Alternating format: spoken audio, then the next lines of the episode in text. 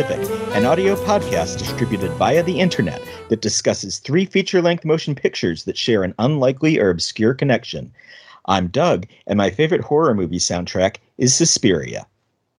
I'm Darren, and my favorite horror movie soundtrack that isn't Suspiria is uh, is Danny Elfman's Nightbreed.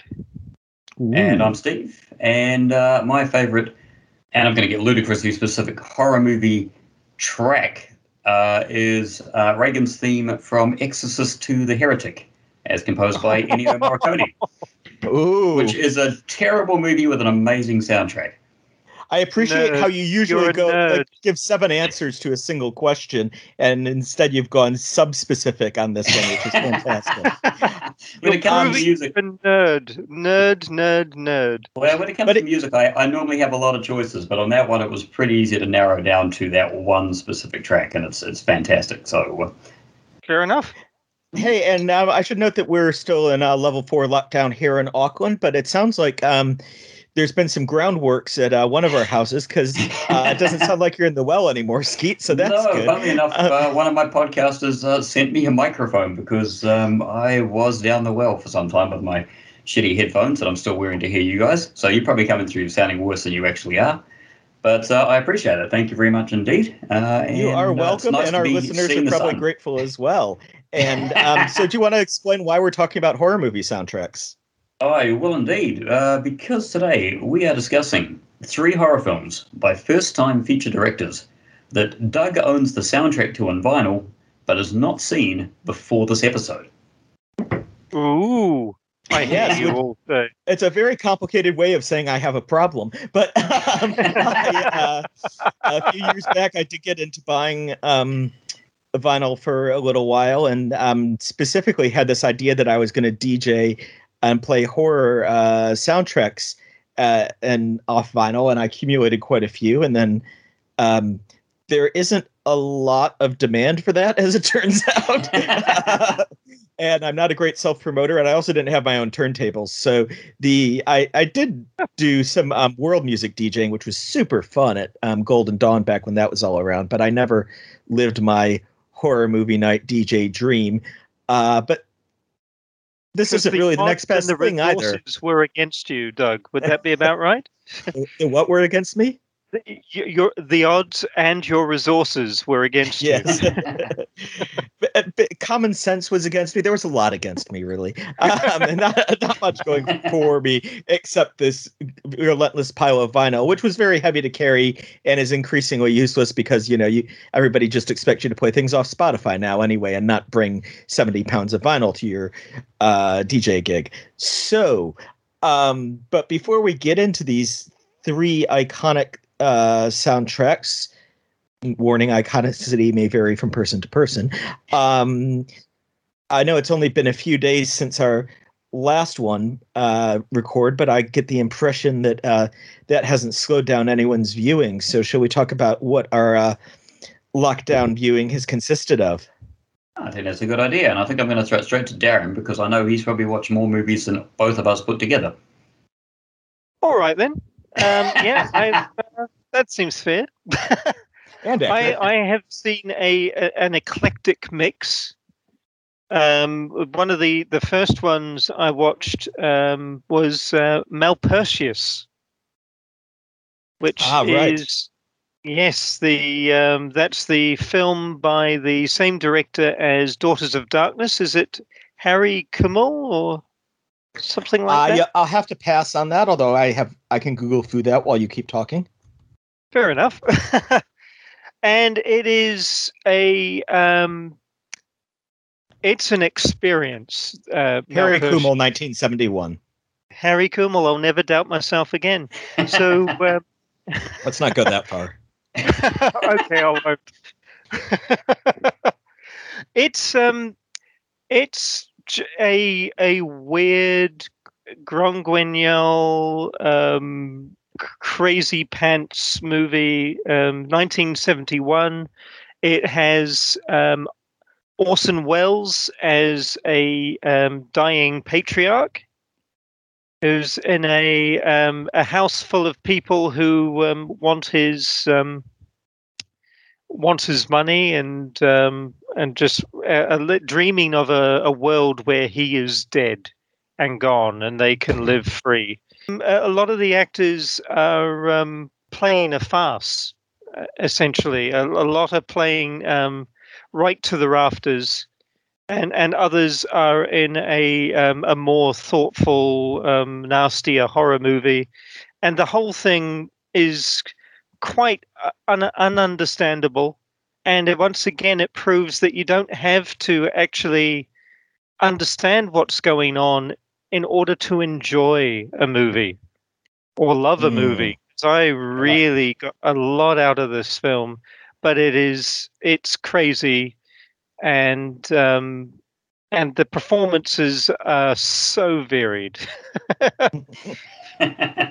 it's. I, um, like I, I, looked it up quickly while you were talking about it, and the the plot synopsis on uh, Wikipedia simply says the plot remains obscure to the end. And Neil Smith of BBC gave the movie two out of five stars and called it bizarre, lurid, and baffling.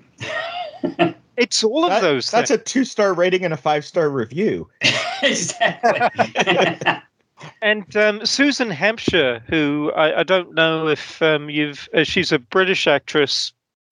She plays um, three very distinct characters, all with quite different levels of depth to them as well. And um, she's awesome. Uh, um, and I remember her from uh, uh, from your sort of um, mum and dad fear of Monarch of the Glen, the TV show with Richard Briers. That is. Uh, and um, but I've well, she's in Baffled seen... with uh, Leonard Nimoy. She's the uh, expert in extrasensory perception in that film. Oh wow! Okay, it's. Uh, I mean, um, this one has her. Um, uh, it's um, fully naked in one part. It's uh, which was was quite a. I was baffled. I was right. happily so. Um, but it, she's. I, I thought she there was a sensory perception joke coming up there. nope, there wasn't. Um, and she was she was awesome. There was some great performances in this movie. There was also some weird and um, almost vaudevillian performances as well. It was, um, but it's tremendous, and I um, it's not for everyone certainly, but it's definitely definitely for you, Doug, and possibly you, Skeets. But um, right. um, yeah, it's it's. There's no way you could have thought that this is the same person who did Daughters of Darkness, which is a great, great movie. It and does. I still haven't seen that one, and it's on Academy, so I need to check it out. Yeah, it's, I mean, I've got the 4K um, Blu-ray of it, so maybe. Oh, uh, I'll be right over. Oh God. Judging from my drive past Cornwall Park today, I wouldn't be the only person who'd change level four into level fuck it if I did it. but oh, we ain't getting out of here anytime soon, are we? no, we aren't. No, we aren't. Not as long as people keep showing up at public parks, not wearing masks, and walking right by each other. But anyway, this is ludicrously specific, not that's right. The other We're allowed to have a rant from time to time. I have a rant at okay. least once an episode, so you're allowed to have a rant as well. Fuck those people to back to Malpertuis, one thing that I haven't mentioned is it also has some really well crafted, creepy moments. Is some it's it's just got so much in this movie. It's uh, I highly highly recommend it. I'm sold. Um, now, unfortunately, um, you saw it on Cinephobe, right? Which is cinephobe.tv. Is that true? Um, well, I tried to, but uh, yeah, this my... is my problem with Cinephobe is they have amazing programming, but it always craps out on me. Yeah, the connection was um, was a bit spotty, so I um, I knew uh, because that's where I downloaded it from uh, about two three years ago. That um, Rare Film, the website, has it. It's the Cave of Forgotten Film. There's a whole bunch of rare movies on there, and you can stream it directly from there, or you can download it. So I streamed it with no problem whatsoever and watched it during the same time as the other one, and it's a director's cut version, so I think it's a little bit longer. Yeah, there's, there's, two cuts apparently a 100 minute one, which was the original release, and then the 120 minute long director's cut, according to what I just uh, did my instant research on there. and that's definitely the one I saw. And it's just a little, apparently hard to believe, but it's a little bit subtler in Right. the way it puts things across. Cool. I'm going to sneak in with my one of my viewings because it definitely fits into uh, Cinema do WTF, which uh, uh, was something that I snuck in actually at 1.30. I'd planned on um, watching something to talk about on the show because I haven't had a lot of time, and I've talked about some of the stuff that I have had time for elsewhere on Critics and Cars Staying Home and what have you. But um, I've been hearing a lot about a short film from the early 80s called Possibly in Michigan, which is a weird little uh, horror film made by a woman called Cecilia Condit that uh, was lost to the mists of history and then started going viral. Um, it is on YouTube, it, and also I believe the filmmaker's Vimeo, so it's perfectly legit. Um, it is like basically a woman drank a vat of the swimming pool from boarding house and decided to take make a 12 minute musical comedy about cannonball uh, cannibals that's also a horror film A um, musical it- I'm- I'm comedy sold instantly. Run would have been interesting too, but um, you've you've got me. it is yeah it is it is and the thing about it is that what happened is that a few years ago some people started came upon upon it on reddit and it's this perfect mix of really well made in a camp register using a very low budget and to executing a very specific thing vision with tools that you know might might have been hip for about a you know solarization and all those kind of weird VHS effects and other things. Um some very arch wit. It's obviously made by somebody who's intelligent who's doing things a bit campy but also there's moments that maybe have intent might have been intended to play a bit more seriously that have aged poorly. But also there's these songs that pop up including a song about a woman who puts a poodle in a microwave oven. And um, so initially reddit discovered this and then um, somebody picked it up for TikTok. And so this 1981 piece of video art that was funded by the NEA and completely forgotten, uh, if you Google around it, you discover became a big TikTok hit. And there may be people going, it's like, yeah, what don't you hang out on TikTok? And it's like, no, I know it exists. Um, but uh, yeah, so that that's uh, yeah, I definitely uh, if you're there's two kinds of people during lockdown people who have lots of time and people who have very little time and those who have little time that need a aperitif to c- clear the brain and their via their eyes and that want to capture like the spirit of watching um night train to terror at 3.30 and trying to make sense of it this is about as close as you'll get And you can Right, achieve it in 12 minutes. 12 That's minutes.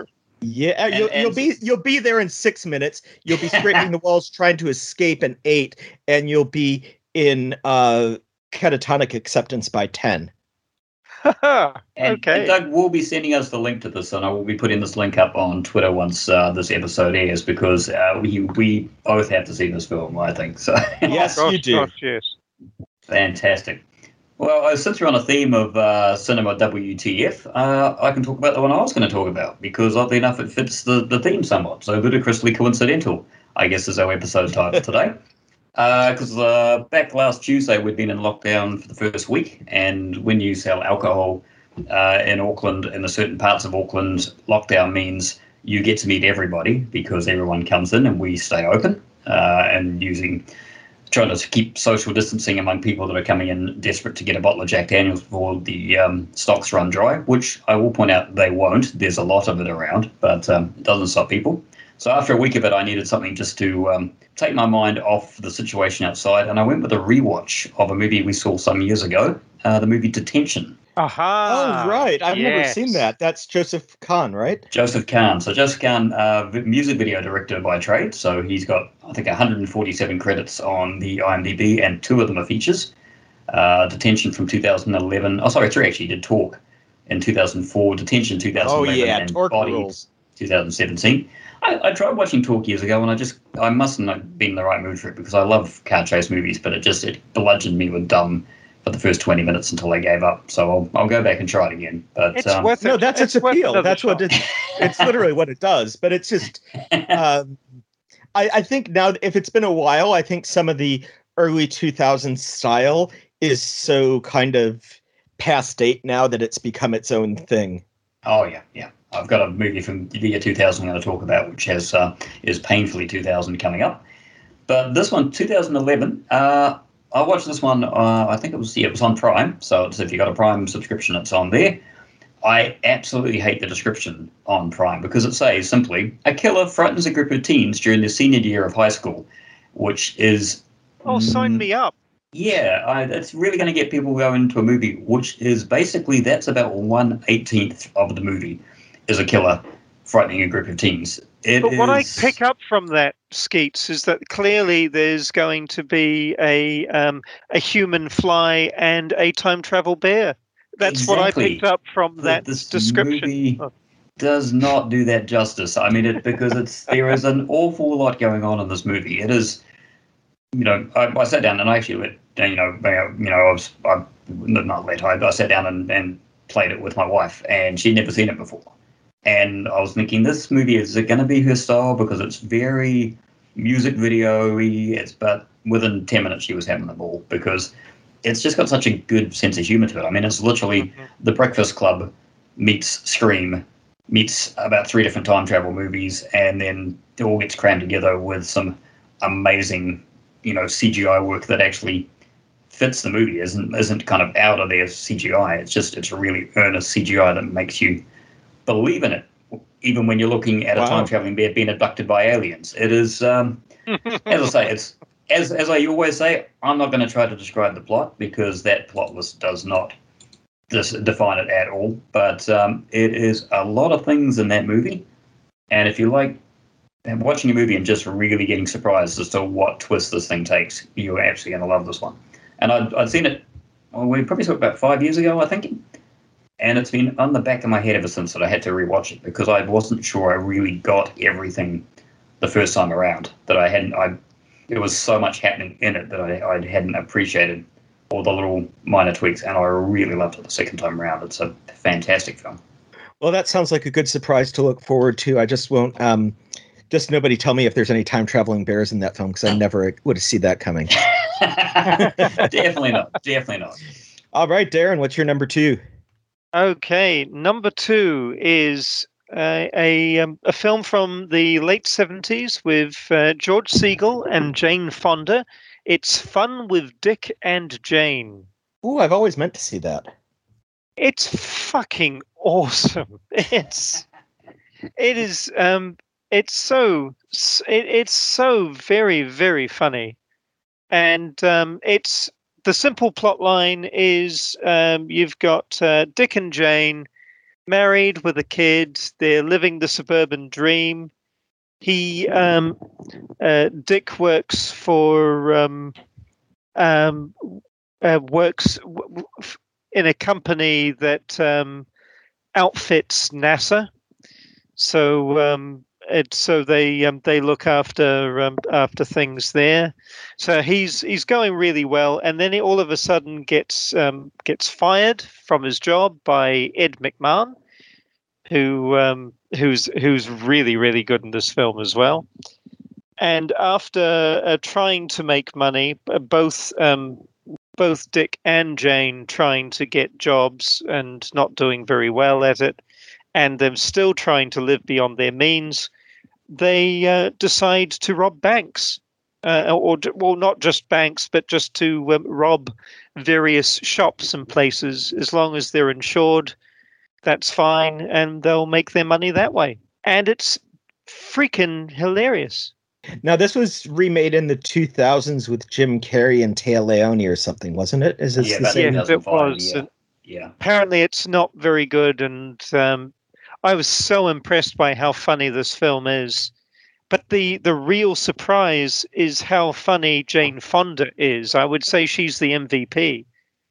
Right. And, um, and I was I've seen her in comedies, but I've never seen her play the the real comedic role. And she is so good in this.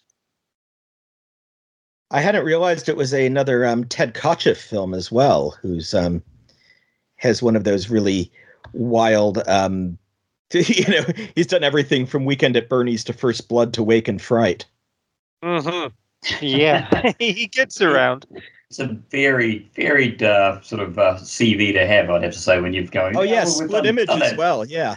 Oh yeah, that's that's that's definitely you. You can you can say he's not been typecast in any way, shape, or form. So. and it's just so it's just a deliriously funny movie. It is really you get caught up in what they're. It takes about ten or fifteen minutes to get going, but the the comedy works so well, and um, it's and you just get caught up with them and you're it's you want to take that ride and uh, rob banks with them it's really really good nice. Uh, does ed mcmahon play a bit of a dick in this movie? Or just got very he, much. he, yeah. Oh, it's yeah. amazing because he he's he's so known for his comedy and being his you know comedy sidekick and then he's been in slaughter's big ripoff where he's just a complete bastard. And he plays it so well in a, in a blaxploitation he's just he's just repellent. So he can definitely do that well. So uh, when you said he was five for that, I thought, yeah, I bet this is him playing Ed McMahon, the bastard role.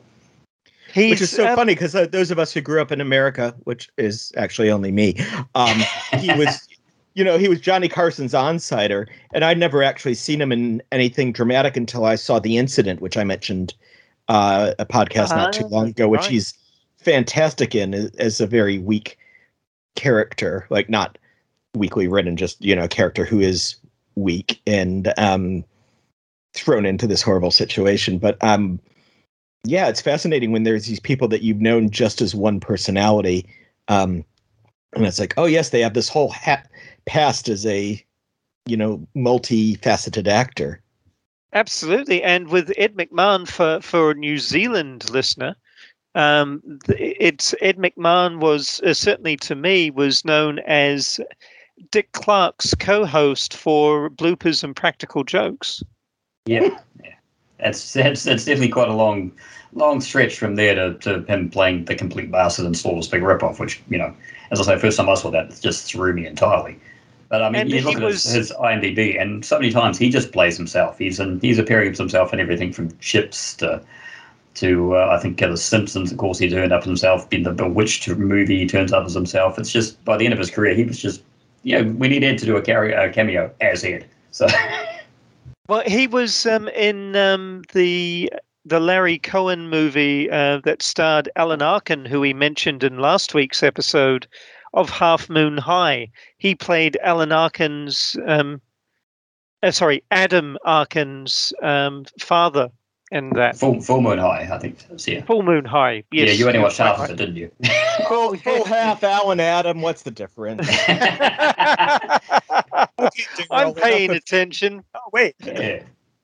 We don't ludicrously specifically uh, to check all of our facts there. That's your job, listener. We're doing our part to improve the economy by cr- job creation. Um, I um, am getting at the tail end of this NTIFF challenge that I uh, set for myself, and I, I, it's actually just a bit of a um, struggle now because some of the films that I have left are a bit weighty, and I wasn't. I'm just not been in a headspace for them, which is silly because it's a supposed to be a fun challenge, and I should just treat it like Skeet does and just ignore anything that I don't want to do. Um, yeah, pretty much. Yeah.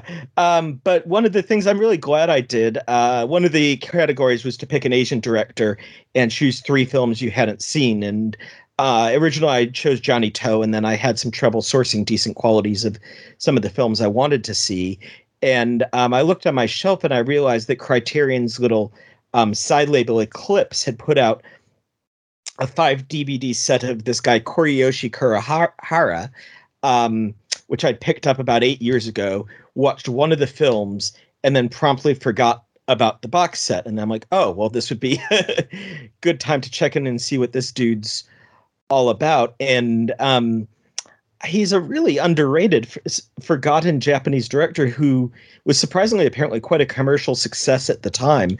Uh, and I say surprising because there's quite a um, French New Wave kind of energy to some of the films, although they're not as um, you know completely experimental. They're still quite grounded in narrative, but some of the cutting and some of the other style is very uh, edgy for the time. Uh, and so the films that I watched, there is one called Black Sun, which is a very intense uh, drama comedy about a black GI and a jazz obsessed um, Japanese homeless guy who is as a ne'er do well drifter type, and they wind up um, to call it a buddy comedy is distorting the meaning meaning of both buddy and comedy, but gives you a sense of it. Um, uh-huh. That that one has some very awkward racial politics, and um, I wouldn't just blindly recommend.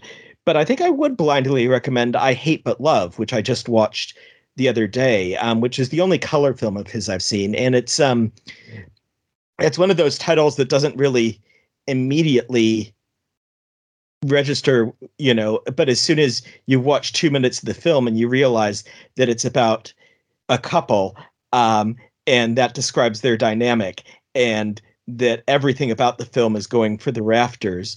Uh, one of the characters is a media personality uh, who two years ago uh, hired this woman to be his manager, and they fell in love, but they've remained chaste but are still in love but also he's a pain in the ass and she tries to corral him and and, and all this stuff. And so they have this very um it's not even passive aggressive it's aggressive aggressive uh, relationship. And and and it just sort of it's you know that and and it does um I often struggle with those kind of relationships in films. So I have a hard time pinning why this why it worked for me here, other than it fully commits to both aspects of it, and you kind of get everything where everybody's coming from, and also just because the film in its first half moves so fast, you don't have time to reflect on it. It's mostly set over a very short period of time, uh, and then in the second half, um, it takes a wild turn which culminates in a road trip across Japan in a beat up Jeep, which in 1962 took a long bloody time. oh my. and um, yeah, and and so it, it loses a little bit of um, ironically when it hits the road it loses a little bit of propulsion but it also is one of the few japanese films i've seen of that era that really cuts such a wide swathe across Japan at the same time. You know, I've seen films that are like, you know, from that era that are, you know, Tokyo crime films, or you know, you have the ones that are set, you know, in very rural places or places that were heavily bombed and coming back, but are still kind of these malaria-ridden swamps. But rarely do you see a film that cuts through all of that, and you're just like, holy shit, all this is kind of going on at the same time. Um, so yeah, th- I don't know how available that is outside of the Eclipse box set, which you can probably import. Uh, but uh, yeah, he's a filmmaker definitely worth checking out. I have one film left now in the set, which I'll just watch anyway. Fair enough. Nice. Okay, over to you, Skeets. Right. Well, um, I also continued my not the International Film Festival one, although I've kind of it's dropped off a little bit because since uh, work's come along, I've only really watched sort of four films in the last week and a half solo thing, just because you know work has been basically kicking my ass on most days. So um, by the time I come home, I you know put a movie on, and 15 minutes later, I'm falling asleep. But I thought I'd better go on to my Golden Bear winner, um, and I looked up what the Golden Bear was. That was one of your challenges. and I didn't know any of those films. And oh, I come on, you could have spirited away. I've already seen that one, so that's fine. I, I, I have watched the Golden Bear. So I watched one that had a bear in it, technically, and it also did have a bear in it. Uh, 1987's Berserker, uh, directed by that household name Jefferson Richard. Uh, oh, him. Who, yeah, he's a director of uh, uh, uh, Rigged, apparently, and In Search of a Golden Sky, that also apparently has a bear on it, according to the the poster. So apparently he works very well with Bart the bear, who was his, his stunt bear in this film. Or he just uh, one long shoot and cut the footage into five different films. Very possibly. I, I, I, haven't looked that one up yet. Uh, stars Joseph Elliott Johnson and Greg Dawson, and uh, and as you get down the cast list, you get George Buck Flower turns up because oh, hey. of course George Buck Flower turns up because uh, it's set out in the wilderness. Although it's an interesting George Buck Flower. Remind me who's George? I don't remember who that is. George Buck Flower is a character actor of a million uh, Western movies. Uh, he absolutely it is like, It's he did a million movies. He never slept. He just went uh, from one film to the next. you you recognize him with a picture, even though you probably. Oh yes, I do. I recognize. You've looked him, him up.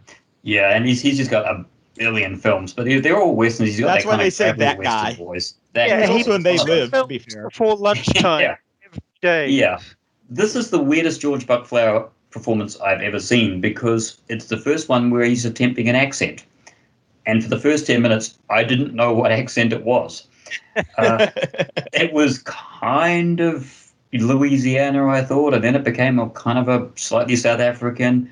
And after about 15 minutes, I realized he was being an old Jewish man, which George Buck Flower, I don't know if he was Jewish or not, but he never sounded like an old Jewish man.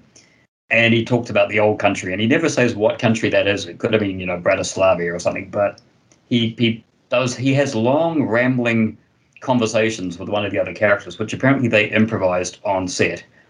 Uh, well, meanwhile, the rest of the plot actually is, and I'm quoting from Letterboxd: six young adults in the woods run afoul of a berserker, a Viking warrior who dons the fur and snout of a bear and is slain in turn by him. So it's um it's not high concept, I will say. Uh, it's late 80s slasher. This is 87, so the slasher boom was 81, 82. They was just you know I think 30 to 40 slasher movies a year were coming out at that stage.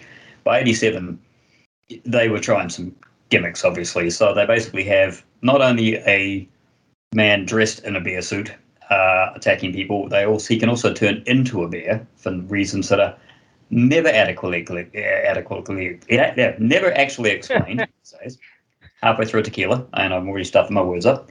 Uh, they they throw in a lot of the, the, the typical genre tropes. There's a lot of um, you know gratuitous nudity, and there's an, an extended sex scene, which unfortunately they also cut with an extended murdering of another character scene.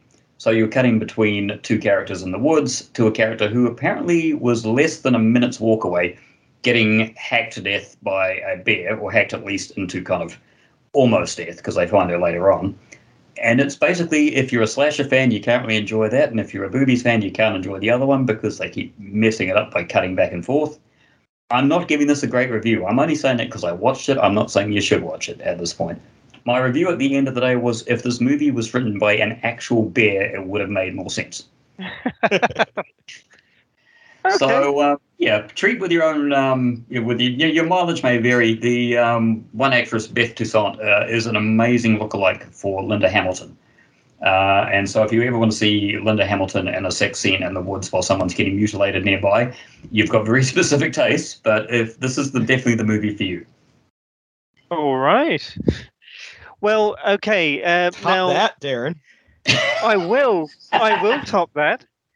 I will top that by prefacing that um, because uh, due to um, my uh, dad passing, um, Doug has very kindly taken on the uh, the other duties of um, uh, the the three movies we're talking about. Uh, Doug is going to be talking about Warning Sign, which was assigned to me, but um, I had very little time at the time we were trying to do the podcast to actually research that. So I say that so I can say that my final movie is actually the other six movies that I have watched. um, starting with The House on Carroll Street, which is a, a film that I've seen the poster of for years and just sort of written off as, um, oh, I don't really care about that movie. It just doesn't look all that interesting. It uh, stars Kelly McGillis and Jeff Daniels, and it's uh, set in the um, set just after World War II, and it's a Alfred Hitchcock light movie, essentially Director of Krull. from the Hey. director. Yes, Peter Yates, the director of Bullitt. Yes, and Friends of Eddie Coyle and plenty of other films. I just love seeing from the director of Krull. Yeah, okay, from the director of Krull. It's um, and it, it is a it's a very cool film.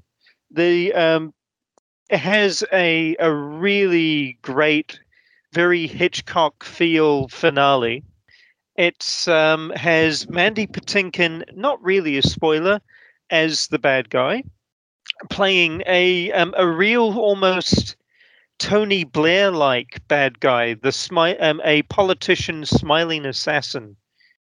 He's um, he just always cheerful and um, quite witty, but um, very very dangerous. And it's a um, it's a very cool film, and the the lead is definitely Kelly McGillis. She is the main character, who's this um, reporter who uh, gets fired from life because she will not give up her um, uh, her sources in a congressional hearing, um, led by Mandy Patinkin. Um, um, and And this is uh, in the 50s, so this is the McCarthy era House Yes. Un-American Activities and all that, right? Absolutely.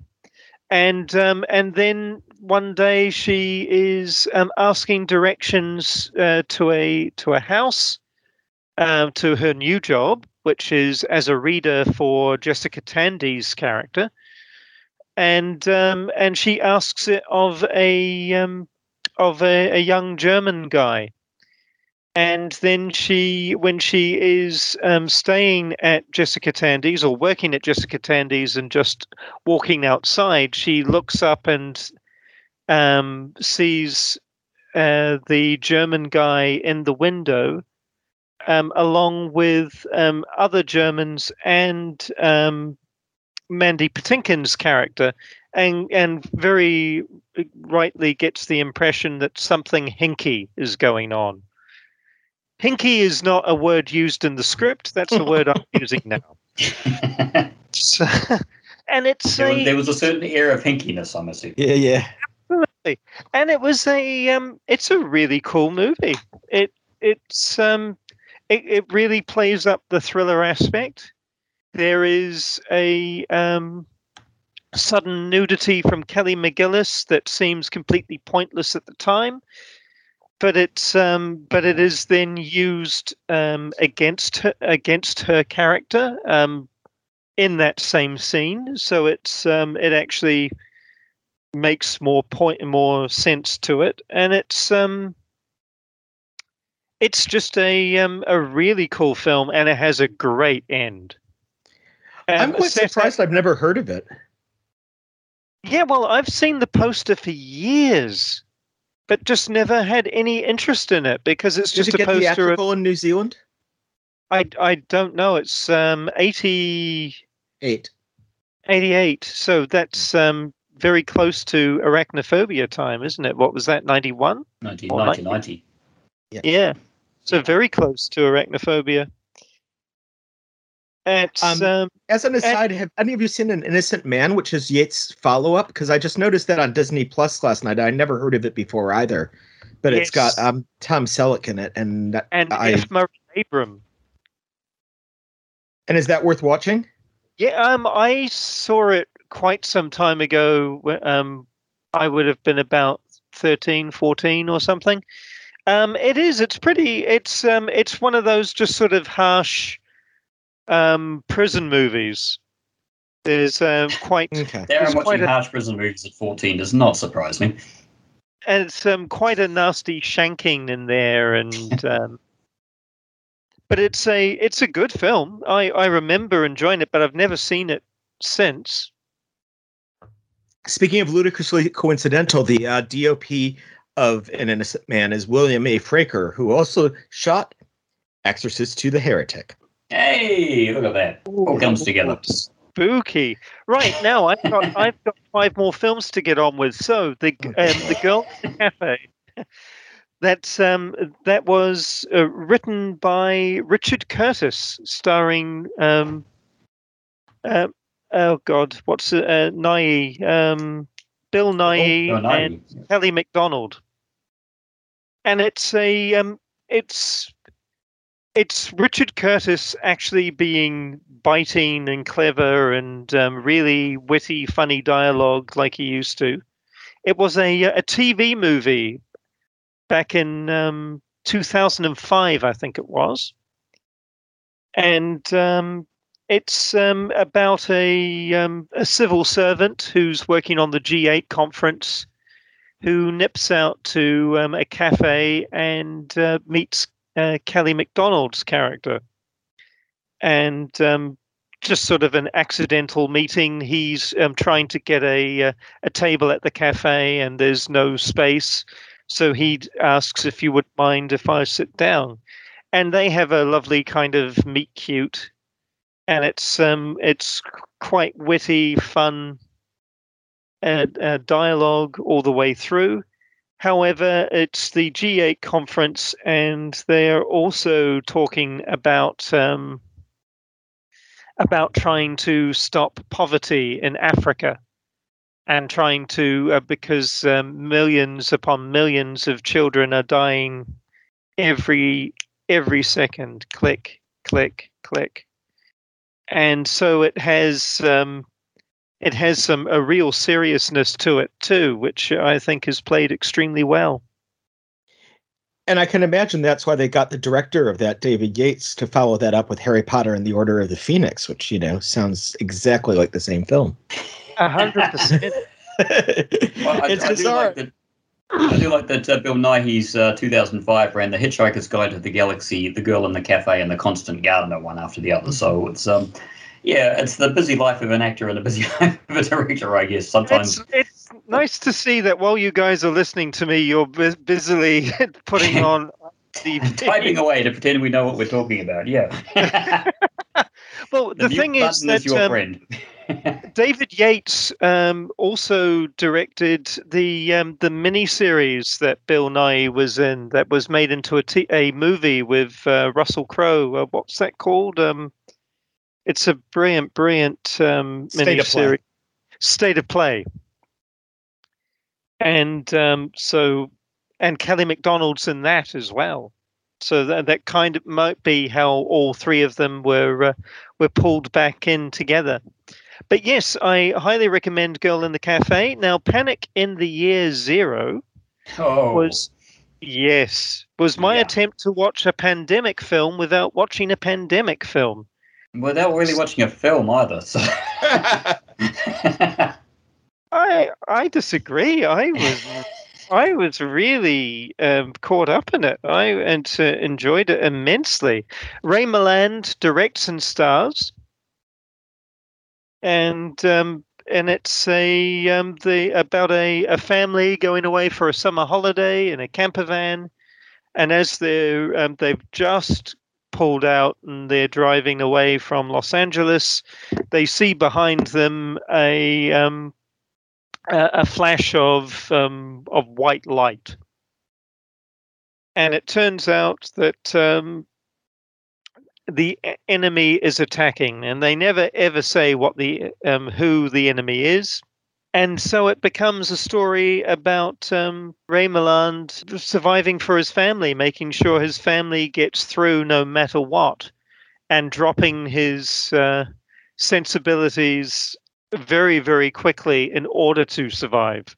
And it's a i i was very caught up in it have you guys seen it and not enjoyed it Not a Steve? long I have time, not not seen it. recently, but I, I did see it some time ago, and it never really fired for me. I don't really know why. Uh, possibly, I mean, you look at the casting. You got Ray Milland, yeah, and he is always a great watch. And then you have got Frankie Avalon as the son, and Frankie Avalon, to me, is he's you know he's he's Frankie Avalon. I mean, you, you can't get away from the fact that he's a, a pop star turned actor that was always a middle of the road He's actor. very good in this actually He's- it's yeah. uh, and he plays he it's um there's a, a great scene where he uh, he's told by his dad that he um, needs to get um he needs to uh, protect the family and don't be afraid to shoot and at one point he does and he has a huge smile on his face after he's done it and uh, so Ray Milland takes him to task. So there's a, a there's a nice little sadisticness to uh,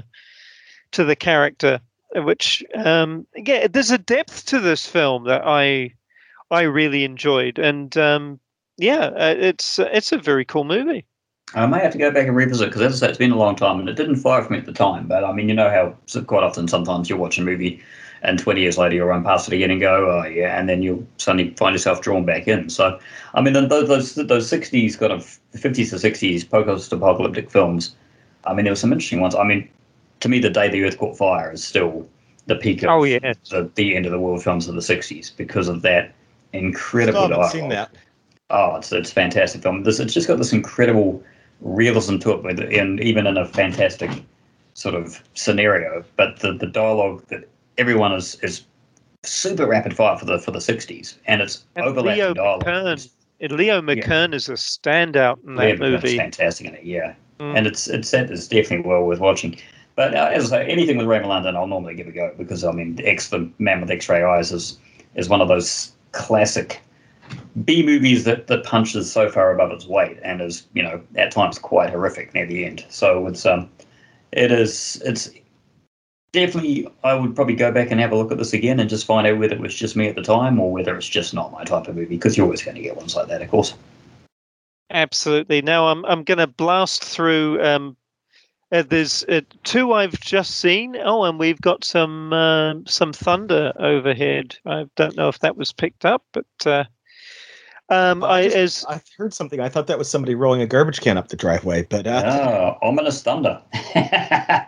well, it's a, a, someone rolling a garbage can up all of our driveways simultaneously. So there you go. That's um, that's some work going on there.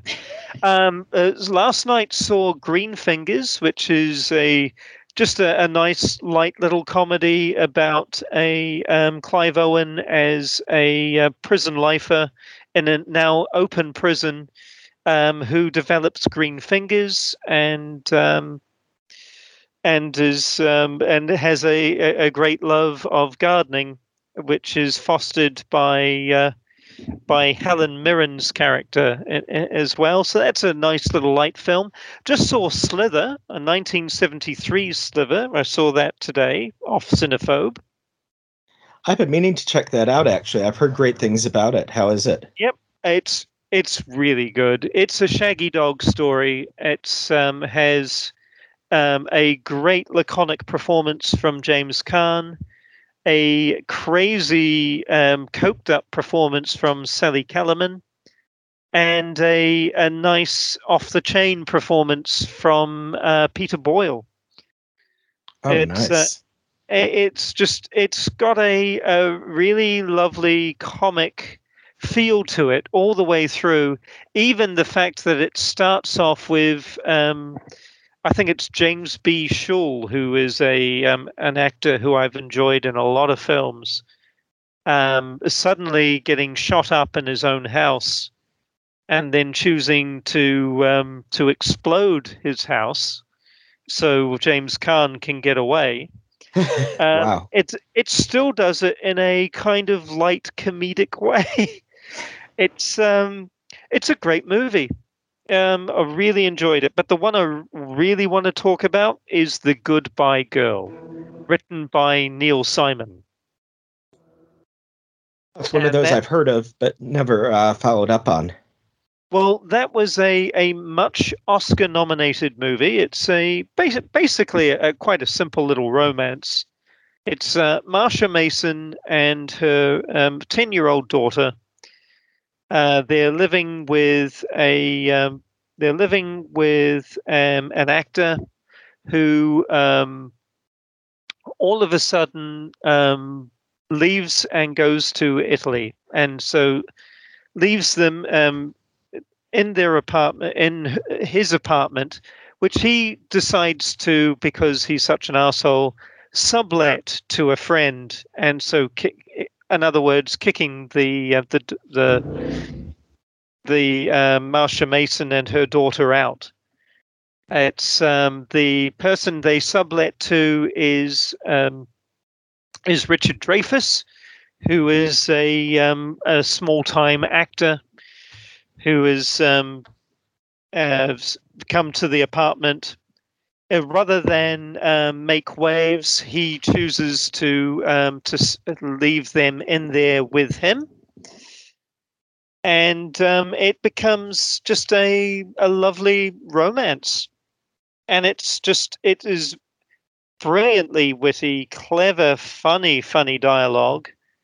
It's uh, Richard Dreyfuss won the Oscar that year for the, for his role in it, and Marsha Mason was uh, nominated, as was the script, as was the movie, as was the ten-year-old daughter. So it was a huge, yeah. um, um, a, a huge deal, and it's such a lovely film. It's um, it is equally funny and romantic, and uh, I have quite quite an affection towards it. It's something I will be uh, revisiting. I would say fairly regularly because it's a lovely movie. Directed nice. by uh, Herbert Ross as well, who's done quite yes. a few. Uh, I think didn't did he do uh, California Suite as well, which is another Neil Simon, or am I mixing him up with somebody I else? I think um, because Marsha Mason's in that. I think. Yeah, he did do California Suite. Yes. Okay, that's why I'm familiar. And The Last of Sheila, Footloose, Secret of My Success. Yeah, wild. Uh, mm, some great, great films. Unfortunately, yeah. I have some history with Neil Simon uh, movies uh, because back when I was uh, eight years old, I looked up the year. Uh, I had a doctor's appointment in town, and my mother took me in there. And because of Auckland buses back in the 1980s, we had time to waste, so we went to a movie. And because it was a daytime movie during, uh, you know, outside of school holidays, uh, the only thing around was Only When I Laugh with Marsha Mason and Kristy McNichol, which is a two-hour-long, basically melodrama about a woman who's uh, had uh, come out of rehab and now has to deal with her best friend's problems and her needy daughter. And I was never more bored in my life. I can literally remember how terribly bored I was at eight years old in a basically a, a weepy aimed at my mother.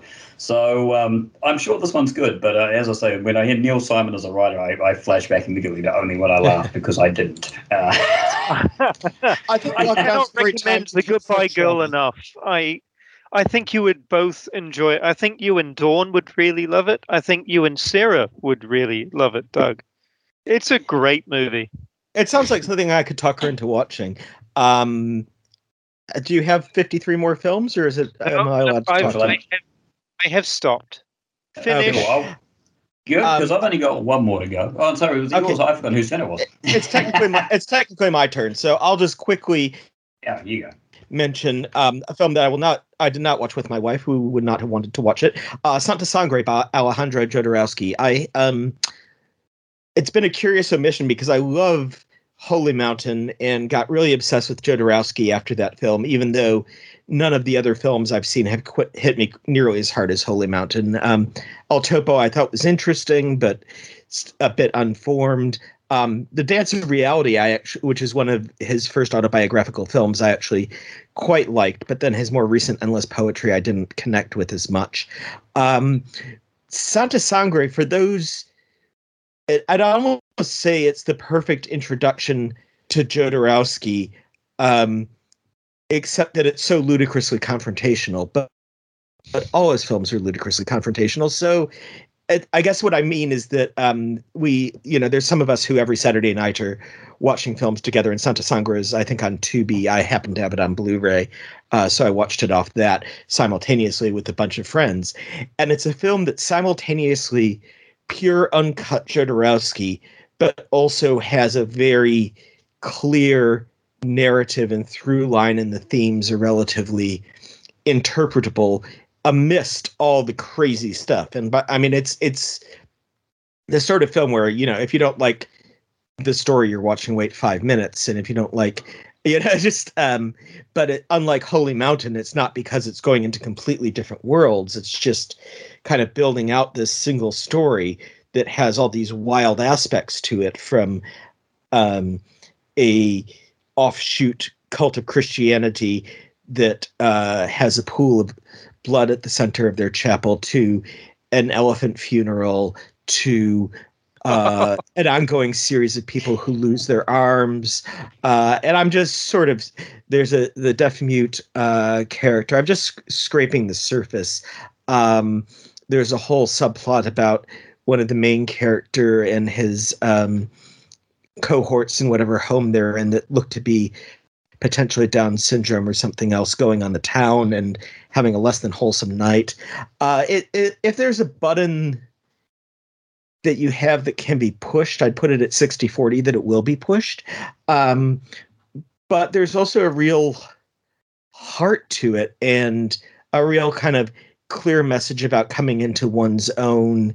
I mean, it ends with a bloody Bible verse on screen. It's it's oh, it's wow. the mystery of Jodorowsky that he can be so nuts and so calmly specifically committed to a worldview that actually connects with people in this spiritual yet perverse way and he's 92 and he's still going even though you know obviously we're not making films at the moment but he just had a film about his um, psycho magic which is this kind of practice he has as a healer where he helps people confront their inner traumas through various rituals that may include being buried alive or what have you. Um, and he does tarot readings. He does them. I got to see him in um, Paris a few years back, 2019, and Nicolas Winding Refn was there. And Nicolas Winding Refn introduced the El Topo screening and told the story about how he always gets his tarot read by Jodorowsky before he does his films. And um, Refn was trying to make it like, you know, we're basically the same. And and Jodorowsky scoffed at him because Refn's this guy in this, you know, fancy suit that's immaculately there, and and Jodorowsky showed up for the, you know, screening of El Topo in like a beat up jumper and jeans, and it's just like totally actually proletariat, and like Jodor, uh, Refn likes to think he's proletariat bourgeoisie, but um, and and there is there is that weird mix of he's somebody whose head is totally out there, but at the same time, there's something weirdly grounded that keeps it from. Mm-hmm floating off entirely and just being like uh, um I don't know the color of pomegranates or there's other like kind of um spiritual filmmakers that I've seen where it's just like well that's a lot of stuff that happened. Um you might still watch these films and be like well that's a lot of stuff that happened but there's a commitment there you know and there's a there's a visceral link into it that puts it above beyond putting pictures on screen. Kind of I mean Werner Herzog's kind of somebody who came to mind as well in a way, although Werner's much more um, grounded in his spirituality. Uh, yeah, yeah, and that's me. Oh, yeah, before you go, um, Doug, before you stop, a, a request. Could you, because um, I wasn't, uh, I didn't tune in last night for that, and the Blood Spattered Bride. Can you uh, give a few thoughts on Blood Spattered Bride? Yeah, uh, it is it is pretty good. I think I don't think anything was really follow up Santa Sangre. Um, it's a uh, sometimes languid, occasionally uh, psychedelic um, story that's one of these sort of very cryptic, like um, there's this new marriage, but also there's this woman from several hundred years in the past who there's paintings of, and it seems like she's in real life too or maybe there's dreams or are there? Um, and yes there's moments of blood splattering. There's a a one icky rape scene um, but mostly it's it's kind of a um, low key, not quite fever dream. There, most of it takes place at this country estate that's kind of a castle that has, you know, tombs from hundreds of years ago that's near a beach, and so there's lots of wandering around there. Um, yeah, I, I feel like it was probably better than the amount that I enjoyed it, and I wasn't quite ready to key into it. I feel like it's one of those coding kind of films that you know if you're if you're in the mood to kind of just like zone a little bit out in and out with the film that it works it's not it's not quite a um it's not quite narrative enough to really grab me moment to moment, and it's not quite psychedelic enough to take me on a trip, but it has elements of both of those. Gotcha. Sure and it's the Carmilla story, so. yeah. Mm.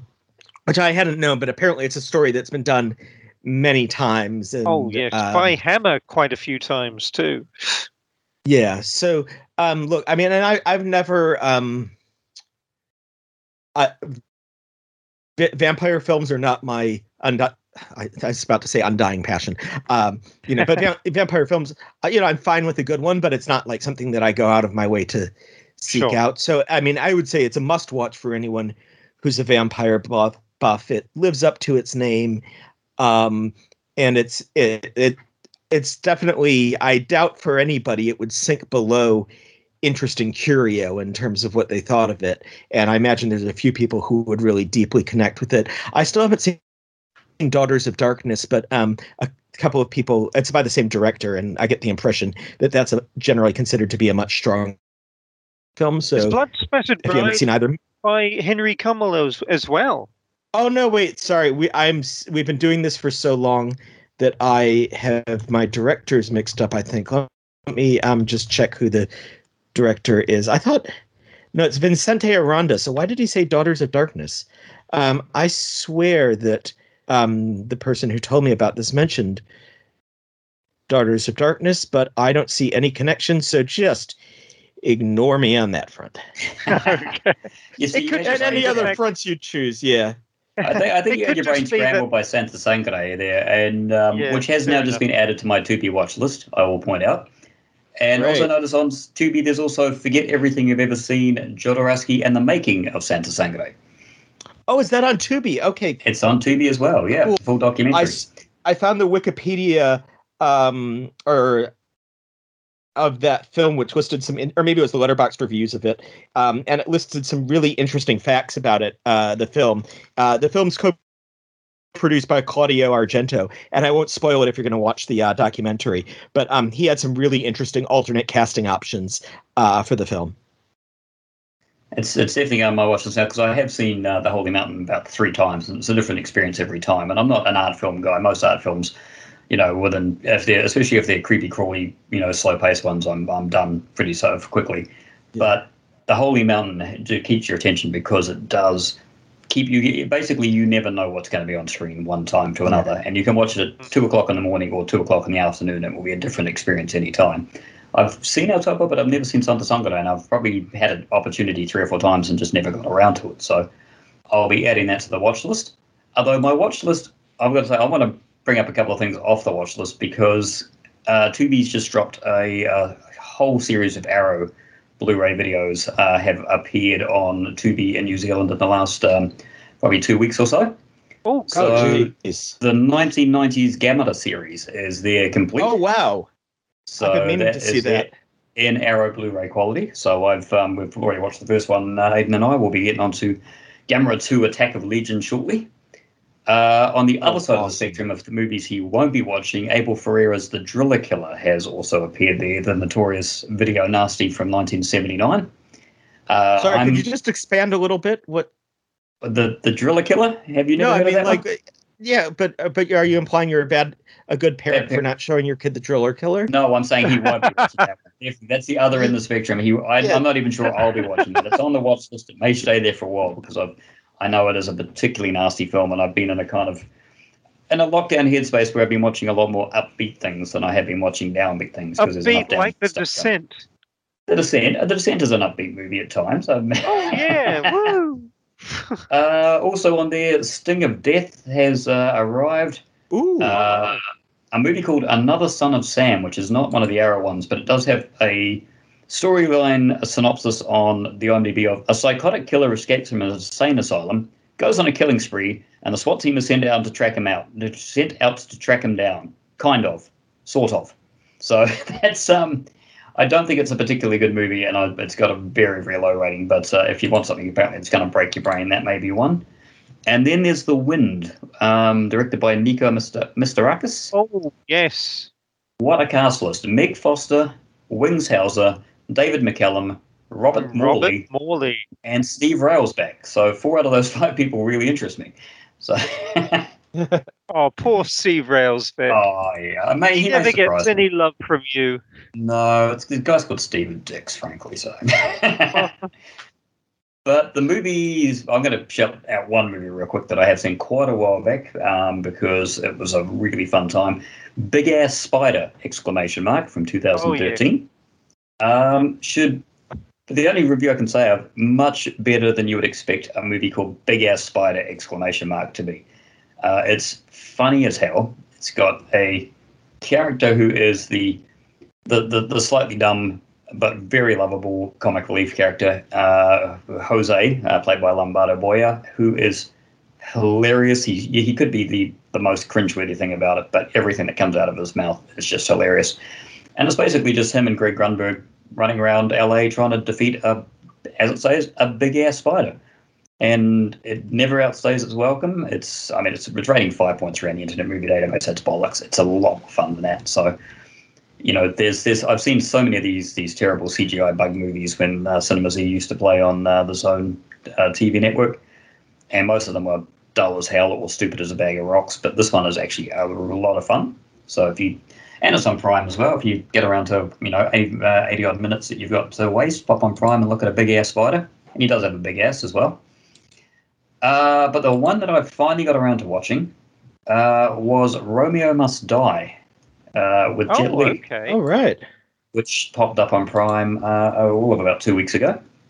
And one of the, the, the late 90s, 2000s uh, American ones that he made. And it's a pretty simple plot. I mean, it is basically gangland Romeo and Juliet. There's a, a African American gang, and there's a Chinese American gang, and then there's uh, Jet Li's character, who is basically stuck in the middle because he's fallen in love with the daughter of uh, the African American gang, uh, played by Aaliyah in only her first film role, I think it was, before she did Queen of the Damned. And she actually quits herself really, really well. She's actually very, very good in it. And it's a real shame she only got to do those two films before she uh, passed away. But it is, I'd have to say, painfully 2000 at times. The soundtrack is every hip hop artist of 2000.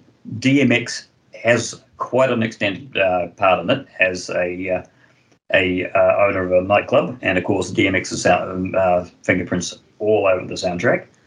The fight scenes, it's uh, it's interesting because Jet Li is is known Jet Li because of his speed, but the director has fallen utterly in love with the slow motion shot. So the movie's an Oh, hour no. and fifty. It took the slow motion out, and to be about an hour and thirty because every fight scene he has to stop and show him in slow motion. And then the, the 2000s wire work comes in. And for 90% of the fight scenes, it's just gently kicking people in the face, which is always a fun time. And then every so often, they do some wire work just because that was big at the time. And he utterly breaks physics every time. So at one point, he leaps in the air, he kicks four guys in a circle, puts his foot on a pillar, comes back and kicks two other people. And physics just goes, I'm not having any part of that. That's that's nothing to do with me. You do you, movie. So it's it was a slightly frustrating experience, but actually quite a lot of fun as well because even though Jet Li sometimes feels like he gets a little bit lost in the movie and it is a tiny bit outstays his welcome a tiny bit too much, when he's on form in this one, he is really on form. And when you compare it to the edited to, to death Black Mask from only about three years before, where the, the fight scenes were almost incomprehensible, and uh, of course the Enforcer, which we watched, which Oh. had those fight scenes but were, were so 90s edited that it just became a blur of images. Romeo Must Die was actually one probably one of my favorites I've seen from his sort of 1995 to 2000 run. And I still haven't seen the one, which is apparently just pants on head crazy because of its sci-fi trappings. But uh, it was quite an enjoyable experience. Romeo Must Die. Okay. And I do want to get your opinion on a couple of other watchless ones. The because I've got a couple on there. Uh, McBain uh, has popped back up Prime again. oh, the um, Christopher Walken. McBain! Christopher Walken, yes, Christopher Walken McBain, not not the not the Simpsons McBain. Uh, but um, I think I think we were popped actually going to watch that for something, and then it disappeared right It before we were going to disappeared watch and it.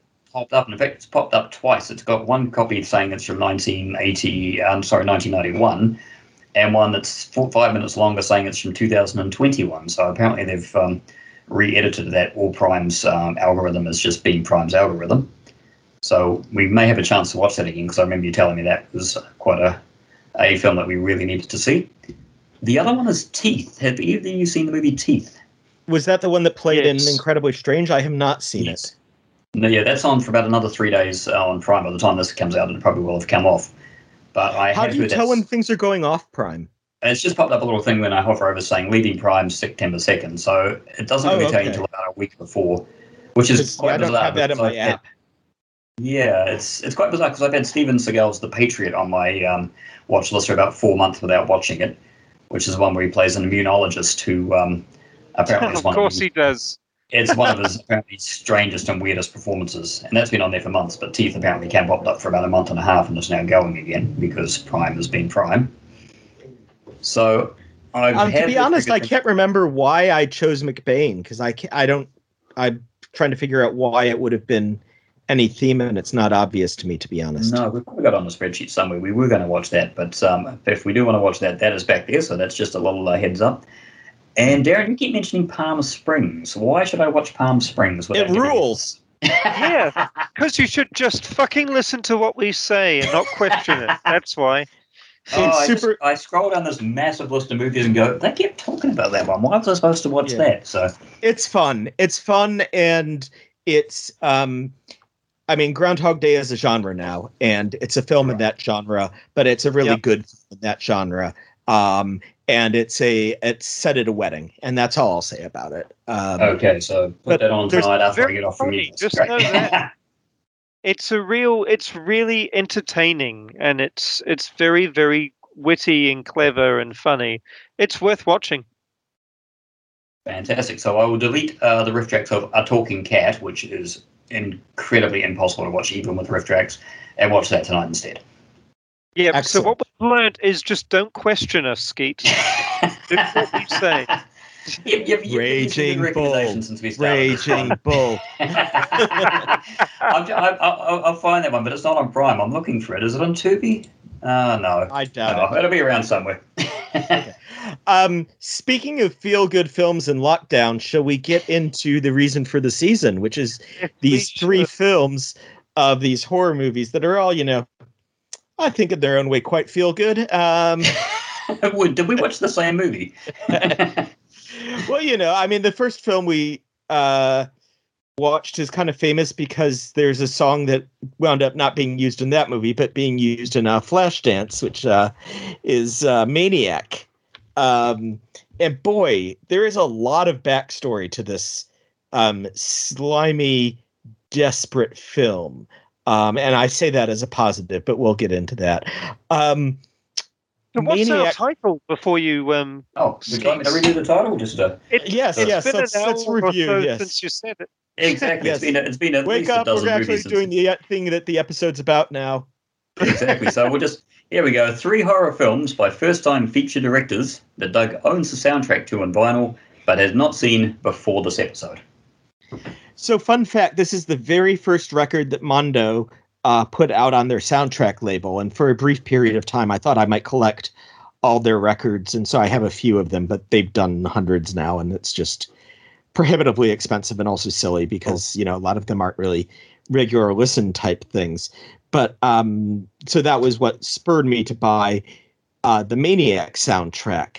Um, but it was a film that I was actually always a little afraid of. Um, it has um, famous uh, cover art with you know the head hanging from somebody's hand. I think I'm pretty sure it was a video nasty. If not, it probably should have been. Almost. And um is and just generally had that vibe of disreputable people doing disreputable things that weren't comfortable. It I knew it was about scalping, so I was just like and then um and then you know sometimes you confront films and it's like oh you made them to be a big deal in your head and they're nothing and then sometimes there's Maniac.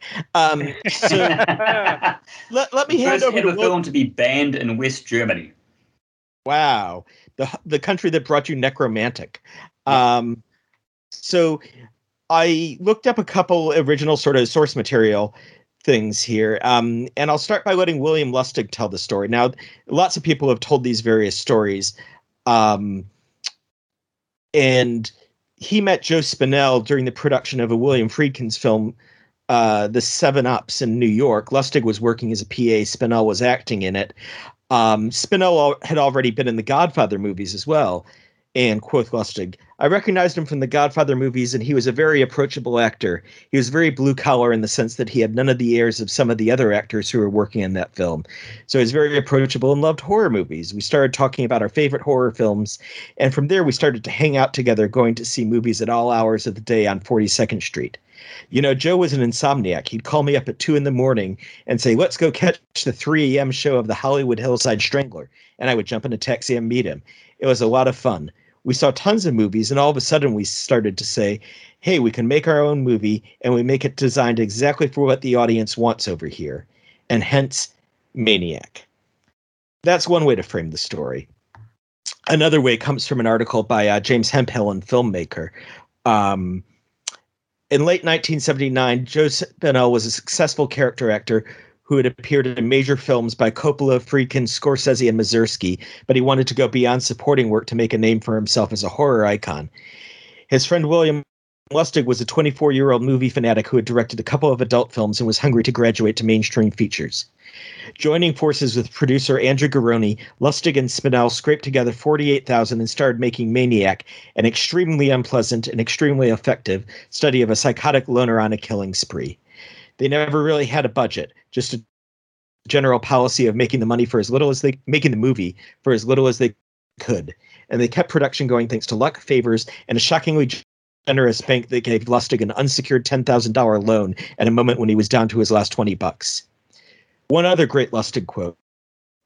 Bear in mind, I had one advantage over other filmmakers at the time, and that was an insatiable appetite to watch every film that was ever made. It was a great period in New York in the late 60s, the 70s, and starting to dwindle in the early 80s, where there were repertory theaters that played double features of classic movies. So I really got to see a lot of movies. I would go seven days a week. I would skip school and see movies during the day. My influences at the time were Rosemary's Baby, the Dario Argento movies, Lucio Fulci, all these directors I was aware of before they became popular. The Bird with the Crystal Plumage was a big influence.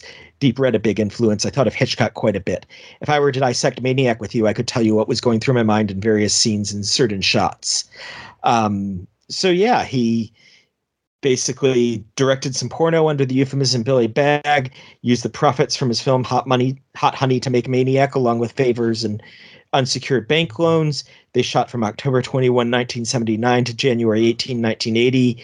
Uh, they had to film many scenes guerrilla style because they couldn't afford permits. Um, the shotgun scene was filmed in just an hour. Um, and it was loosely inspired by the Son of Sam murders. Uh, but Savini, who served as the film's makeup artist, received the role for the male victim from him having already made a cast of his own head, which was filled inside with leftover food and fake blood. Since Savini used live ammunition for the scene, he immediately threw the shotgun into the trunk of a waiting car driven by an assistant who was a friend of Spinell to avoid being caught by the police. And I think I read elsewhere that they then threw that shotgun in the um, the Hudson River. I heard they threw the, um, whole, the whole car in there. yeah, and so maybe that may be uh, the story getting blown out. But yeah, definitely they, uh, yeah. you know, firing a shotgun in New York City for a film was probably probably not something NYPD would have been big on. No. Uh, and speaking of not being big on it, we could talk about the critics' reaction. Um, Gene, Gene Siskel said to have stormed out after watching only 30 minutes of the film, claiming that the film would not re- redeem it, could not redeem itself. Vincent Canby apparently sat through the whole thing uh, for the New York Times and said, "Good sense, if not heaven, should protect anyone who thinks he likes horror films from wasting a price of admission on Maniac, a movie that shows how an aging pot-bellied maniac slices up young women of no great intelligence." Um, oh. Regardless, Maniac is through sort of a freak of circumstance because after a career in directing, uh, he Lustig went on to Vigilante, Maniac Cop, Maniac Cop Two, Maniac Cop Three, Uncle Sam, uh, and then he went on to found the um, one of the key uh, cult Blu-ray labels, Blue Underground, originally mm-hmm. a DVD label, and so uh, and Maniac, um, thanks in part to the um, insatiable desire of the home video audience for horror uh, has become one of their keystone titles. And there's even now a 4K Maniac restoration, which Jeez. is just boggles the mind. it's not a movie. Slime on that film is impossible imagine to imagine in 4K. Yeah. Yeah, it's it should be yeah, shown it's, at it's, three o'clock not, in the morning on yeah. flickery flickery sixteen mil at best. Yeah. I don't want very... to see 4K sweat on Joe Spinell. That's yeah. Very sadly, um, uh, Spinell's not around to see um, this sort of latter day reclamation from it. He had a very tragic death in um, January 1989 at the age of 52. Um, he was a hemophiliac, and uh, one morning he cut himself on the uh, he slipped in the bathtub and he cut himself on the shower stall door and then instead of calling for help he went to sleep and bled to death and uh, one of his neighbors who uh, sorry one of his friends had stopped by um, and had talked to him just 20 minutes on the phone earlier and Spinell had asked him to bring some ice cream and groceries but um, Spinell didn't answer the phone so Um, he had a difficult life. He was married to an adult film star from 1977 to 1979. They had one daughter before divorce. Uh, he was a close friend of Sylvester Stallone and the godfather of Sage Stallone, but they had a falling out during the filming of Nighthawks, which they were both in. Um, but um, you know, he also left an indelible. I mean, he was in Godfather one and two, Taxi Driver, Rocky one and two, Sorcerer, Star Crash, um, you know, just a, a wide variety of films. But but you know, there aren't many where he got to take center stage, and this is one. Um, I'm sick of the sound of my own voice, so I'll tell you about the very interesting Jay Chattaway maybe at the end of this. But um, what did you guys think of me, Maniac? Well, uh, how do we put this? Uh, it's um, it's almost for the first third, almost unremittingly grim. It's it was.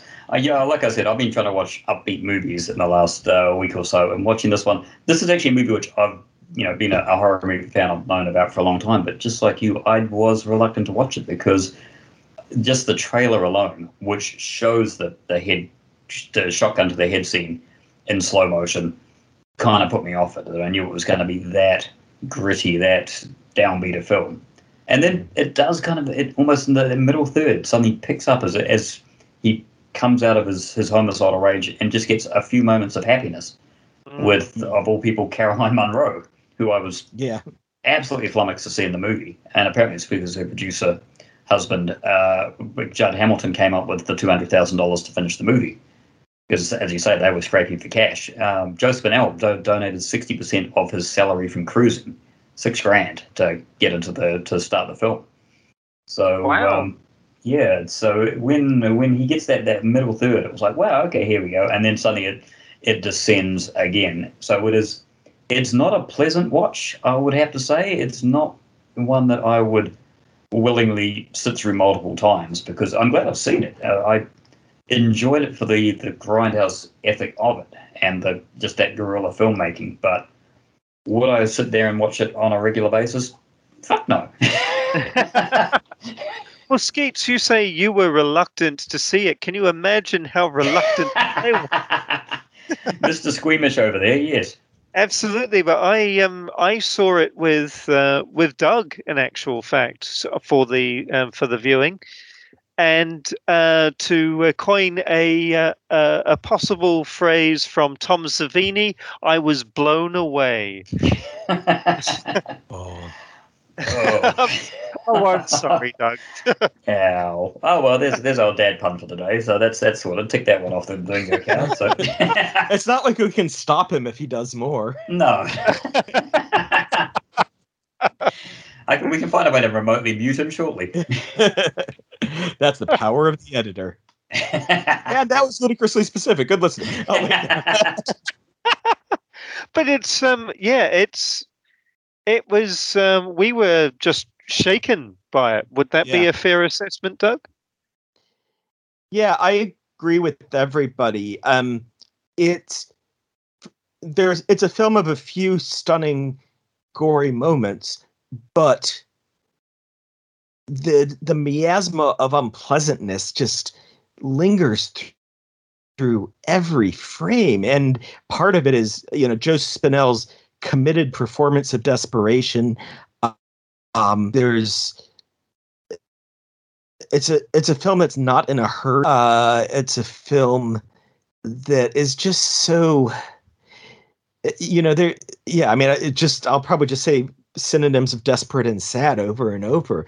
And I remember like after we watched it, just like, you know, let's go for a walk. It was just I needed to get out of the house. And we watched it during the day. And I, I just like I needed sunlight and I didn't even want to go into watching anything else after that. And I think we watched a couple movies that day and that might have been first. And it was still kind of lingering lingers. at the it end lingers. of it. It just yeah, yeah and, and and it's it's one of those like it's yeah, it's an incredibly well made film, and and maybe I would revisit it again under right the right circumstances because I think it's. I uh, but but you know, it's certainly not a go to film. It's certainly not a film I feel compelled to have on my shelf. Um, and yet, and let's talk um, about the um, how well crafted that uh, subway sequence. Oh, Yes, man. that's Now, we, yeah, we've watched this. Amazing, highlight of amazing. the film, yeah, by a long way. Yeah, Yeah. I mean that um when he talks about Hitchcock or Argento, like I feel like that scene um holds up to any of them. Uh, Indeed. you know. Um and there's almost a kind of uh a bit that's a riff on te- either a riff on Tenebrae or vice versa. I can't remember the exact timing but involving um her looking in the mirror, but um just the yeah and it's it is that it's that patient it's you know the film's called maniac. You know it's not happy. You know any character you meet is not going to be especially long for this world. And so ha- spending nine minutes or ten minutes or however that long is with that character is pretty sadistic in a way. And and and also just i think just the level of performance you know i mean apart from a sort of weird turn in midway through the second act where um Spinell's character who seems to have some kind of screenwriter half-ass version of multiple personality disorder suddenly becomes very gregarious in in that. But um i feel the the performances are often very grounded and very real and and it does feel like often people on screen are if they're not actually being traumatized then they're fucking brilliant uh actors which is interesting because he actually used quite a few porn actresses to just to save money from you Right, know, his previous movies. And uh, but the I mean, obviously, when you're making something like you know, there's two movies for the violation of Claudia and Hot Honey. You're not really thinking about you know. Argento-like shots for, for making porn because you're making porn to make it get it out there as quickly as possible. Even in the quote golden age of porn, there was still a lot of, of ones just being fired out there just to, to fill the, the theaters but the skill in that middle in that sequence there, as I say, you you definitely you feel for that victim. It's not she's not disposable. She's treated like a, a human being, and you you know you are on the edge of your seat on that section. And he's it's a very it's such a dark movie. I can't even imagine watching that in say in Times Square and then walking out in 1980 out into Mm. Times Square into literally what you've just watched there. I would have run for the nearest taxi and got the hell out of there and wouldn't have looked back until we were in, you know, you know Reno possibly. So it's impossible to overstate the- oh sorry Oh no, no, uh, after you. I was just going to say it's impossible to overstate how much that film is a product of its setting and how much. I mean, I've seen quite a few films, and I'm always enjoy that era of um, New York grime. It's like you could never production design something as compelling. I think when we Oh, talked about uh, Report to the Commissioner, um, which is a, you know a very different film, but also takes Mhm. advantage of New York as you know this real place um in this in similar ways to this but um and uh and, and it reminded me of um basket case as well which we watched recently but yeah. uh Well, I mean the the I think it was the so producer that film of least is kind of fun yeah uh, the producer of I think in 1990 the Bronx Warriors, which was another post-apocalyptic one set in in post you know far future New York. Said that he came up with the idea after he got off the train at the wrong stop and ended up in the Bronx in late 70s uh, New York and just walked out and went, my God. And he said he was just walking around past, you know, drug dealers and gang members and was surprised afterwards he didn't actually get killed as he walked around this urban blight and partially demolished city blocks going, I can make a film here.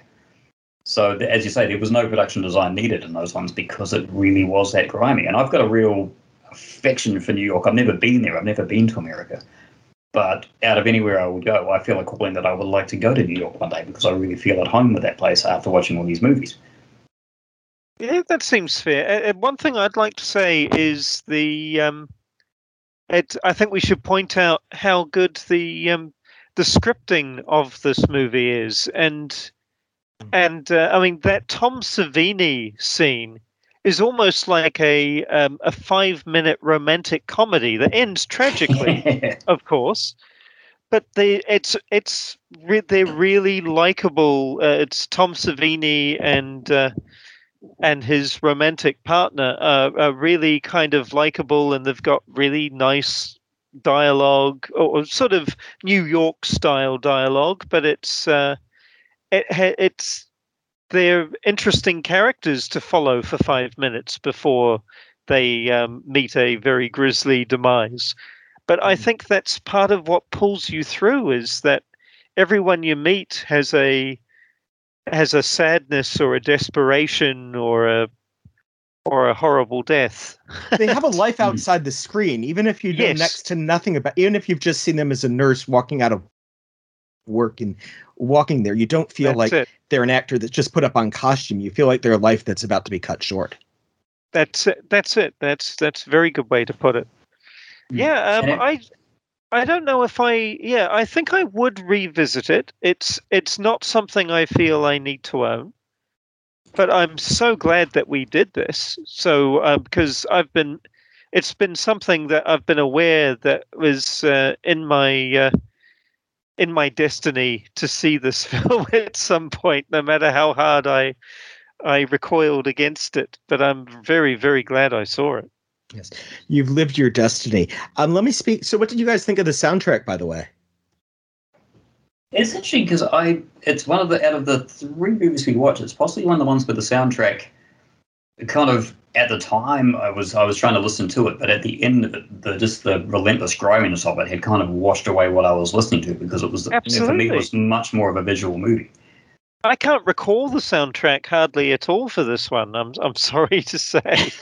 I know. Well, I, I think that's actually like I think that that's one of the strengths of the soundtrack in a way is that it's not a conventional um, horror movie like hummy theme kind of thing, but it's using these electronic uh, instruments to create something really uh, textural and um, uh, it's kind of it's it's using some of the same tools that John Carpenter did, but in a very different kind of way. Um, just to tell a little bit about the um, story of uh, the composer is a guy named Jay Chattaway, who's an Emmy Award winner, who won his Emmy in 2001 for the final episode of Star Trek Voyager. Um, which is not only a crazy journey from uh, there, but but also like Maniac is not as most likely place. He was born in 1946, and he was writing jazz arrangements as early as eighth grade. Uh, drafted into the military during Vietnam while he was working on his graduate degree in music at West Virginia University, and then he joined the Navy Band where he became the unit's chief arranger and composer. Um, he after he got discharged, he moved to New York City uh, and he was a producer at CBS Records. And uh, I actually I'll send you a link because there's a really interesting interview with him, and he had in that role he just got involved with the soundtrack for Michael Winner's Firepower with Sophia Loren and O.J. Simpson, and um, the producer of Maniac contacted CBS and um, I think just semi randomly. Uh, um, Chattaway who incidentally was also an arranger of big band charts for the Maynard Ferguson Orchestra during the 70s and co-composed uh, some of Ferguson's hits, including Conquistador, Superbone Meets the Bad Man, and Primal Scream.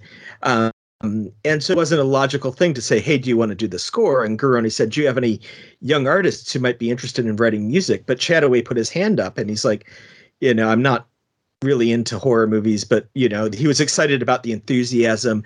You know, he had been really struck with working on firepower at how everybody was just kind of treating it like a job. And then you suddenly had these people you putting every spare penny in it working all hours you know really passionate about it. And um, so they gave him the chance to um, give it a go. And uh, you know the and with this lead um, electronics i mean we've got everything from mini moog oberheim polyphonic synth prophet 5 mellotron and a electric piano acoustic piano played by Peter Levin, as well as a couple other uh, instrumentalists on bass, woodwinds, and drums.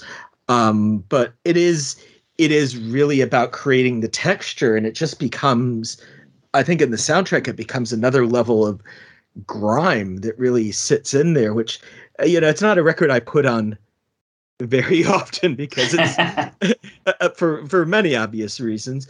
Um, and it's it's also a, a, it's I sometimes I feel like the best soundtracks in a way are the ones that in a film sense, you know, that you know don't necessarily ha- hold up on their own, but are working with the image to create something that's really um, coherent and together. And when you have sometimes you may have. Re- I mean, I think of a film like The Visitor, which has an amazing soundtrack, which they use to cover the fact that it's just a long shot of um, Cassavetes walking across the street, and it's boring as shit. So, but if you have an amazing funk track playing, you forget that for a minute. Um, and this is this is kind of the opposite. You you won't walk out humming anything, but it's just another little wedge that gets under the skin. To save um, those who might write in, when you say Cassavetes, you mean Lance Henriksen or? Uh... And the Visitor? No, I'm pretty sure. Isn't it Cassavetes that's in the Visitor? Am I? There's a lot of people in the Visitor, so I'm maybe I'm mixing. Up. Yeah, John Cassavetes is isn't in there, but. Uh... It not? wasn't to okay, correct you. It was just to save. Oh, John Huston. That, John Huston. That's why. There we go. Yes. yeah. Some old ass uh, actor who was uh, in there. Okay, yes, corrected. Um, as and it, uh, just to go back to the song from Flashdance, um, so originally, actually, Michael Sembello, the composer of that, was inspired by a news report, and um, he composed uh, a soundtrack with lines or a song with that like "He'll steal your cat and nail it to the floor" and things like that, and then then rented the movie Maniac and fleshed it out, and then um, people were like, oh, I don't know about this. And then um, suddenly uh, Phil Ramone heard the demo when he was looking for songs to use in Flashdance, and he loved the sound of it. Um, sent it to Adrian Lyne, who uh, was directing it, and they started using that as background music. And then um, and then wanted it and because the, also they had to have music to do the choreography too and then um, uh, ramone asked for lyrics that actually fit the movie and so then they re-recorded the song and it became the song about a um, you know a dancer that it is today. Wow. Uh, quite the journey on that one. I, I did hear, uh, read that um, in the early uh, production of uh, of Maniac when um, uh, Dario Argento was on board that Goblin was going to be doing the soundtrack, but that fell through, of course, when uh, when Argento left the project. So, uh, right. I didn't I didn't research as much Argento's involvement in it. Yeah. Well, here's an enduring. Ne- oh, sorry. No, no, no. You go. You go. Oh, I was just saying. Here's an enduring image. Um, imagine Joe Spinell in the lead role in Flashdance. and that stuck in my head for a while. All right well, on that note, should we should we move on to movie number two and, uh, oh, and yeah, bring it just, up and bring it up a little? I was just going to say that Chattaway continued to work with um, uh, the director uh, Lustig in Vigilante and um, Maniac Cop and some of his other films, as well as moving on to doing like Invasion USA and Missing in Action three, and then went on to do Star Trek. So um, Maniac was the start of great things for him. Uh, and, and yes, Vigilante is a movie I would recommend, even though it is still Vigilante quite a dark movie. It's it's still pretty as hell, but yeah, it's, it's yeah, well it's, worth watching that one. It's not pleasant, but it is much uh, more palatable. Yeah. Yeah. And my favorite thing about role in, uh, in in Vigilante is uh, as a sleazy lawyer type, which is is actually just a nice little cool cameo. My favorite thing about Lustig, though, was uh, his uh, Maniac 3 directing, where after a while he walked into the uh, producer's office, put down the film, which was 45 minutes long, and said, I'm finished, and walked out and walked off the set. And they had to pull in, I think, an editor to finish directing the rest of the film, an editor who had no experience, which is oh, why Jesus. Maniac Cop 3 is slightly odd experience to watch because there's even different, I think, different film grades that they use when they make it. So you can literally tell can, which half yeah, was Lustig, which half was editor dragged in to finish this production. So I don't think he had a good time on that one, unfortunately. I believe Robert Forster's character, uh, the Doctor, it comes in from the other director and not William Lustig too, it, which is quite possibly. a surprise. Yeah. Right. right. So let's move on let's move on to Arachnophobia from 1990. So, uh, yes, music by Trevor by, Jones. Yeah, music by Trevor Jones and directed by Frank Marshall, starring Jeff Daniels, Julian Sands, John Goodman, and a shit ton of spiders. And the very first film uh, for the Hollywood Pictures Company, which was um, a Walt Disney label, basically, that they spun off to run alongside Touchstone Pictures because Touchstone Pictures was kind of the more the more grown up uh, version of, of Walt Disney's uh, films. Mm-hmm. And then uh, after uh, they'd started to scale that back a little bit, they bought in uh, Hollywood Pictures, which was going to be their um, their next big thing. And they started off with Arachnophobia. And after that, I've got to say, looking down the list of Hollywood productions for like Hollywood films, um, not all not all hits. Uh, V.I. Warshawski. Uh, there was um, Super Mario Brothers is in there. Uh, there is quite a lot of movies that didn't really hit the, what they were aiming for, such as 1995's Judge Dredd, which I will punch if I ever see that movie again. Uh, they they, they only really had about half a dozen movies that actually made that went huge. The Sixth Sense was one of theirs. The Rock. Uh, Spy Hard's in there, which I quite like for the opening theme song, but the movie I've got to admit is pretty shit. And apparently, the best reviewed movie was The Joy Luck Club. But when they started off with Arachnophobia, they started pretty strong because they went into co-production with Amblin Entertainment. So we had Steven Spielberg's name on this one, and it could have been hmm. amazing things, but apparently they just did not um, did not gel altogether. So Frank Marshall got his first directing job, and then pretty much uh, the moment that uh, Steven Spielberg discovered that they were taking his second Roger Rabbit short he was going to have before Arachnophobia and putting it on Dick Tracy instead, uh, was pretty much all she wrote uh, for that partnership. Frank Marshall, of course, producer more than a director, so he's uh, produced well over 100 and you know, probably coming close to 150 different things. Uh, pretty much every one of your favorite movies, if you're our age, was mm-hmm. produced by him. So and not an asshole like me. No. yep, Poltergeist, uh, Indiana Jones, all the Indiana Jones movies, Gremlins, Goonies, uh, Who Framed Roger Rabbit, just a ton. All the Back to the Futures was his producing, but he's uh, directed only uh, just a handful of movies. Start off with this one, 1990. Did Alive in 1993, Congo in 1995, uh, Eight Below in 2006, and then a documentary on the Bee Gees in 2020, which was a bit of a bit of a departure there. I still do. I, I uh, have quite a love for Congo. It's not a great movie, but there's something about it that I really enjoy. I don't think I've, I've never seen around it. seeing it. I've never had any interest in seeing it, but it's just kind of one of those ones that's been there. I know of it, but not enough to interest me in going and actually watching it. Well, it Bruce just felt Campbell like it was part had, of the cash run after uh, Bruce Park. Campbell's in the first five ten minutes, and um, Tim Curry gets to play a scenery chewing character uh, throughout the movie. So I think that could sh- should be enough. You've also got Joe Don Baker in there, Laura Linney. It's um, it's a fun film. Nice. So there we go. A little extra recommendation for you there. Uh, now, this movie, Arachnophobia, was billed um, quite cringingly as a thrillomedy. And apparently they used that in the uh, in the first trailer. They called it a thrillomedy, and that will be the last time I say that word because it's terrible. But it's, I mean, we are looking at pretty much Disney's first attempt at kind of a light horror film. So a PG 13 horror film, if you like, but also one with a very, very light touch and quite a lot of humor. If, you, if you've never seen Arachnophobia, um, congratulations on being young, because uh, most of us, I think, will have seen it Doug. Doug. Except for Doug. I don't know what happened with Doug that you missed this one.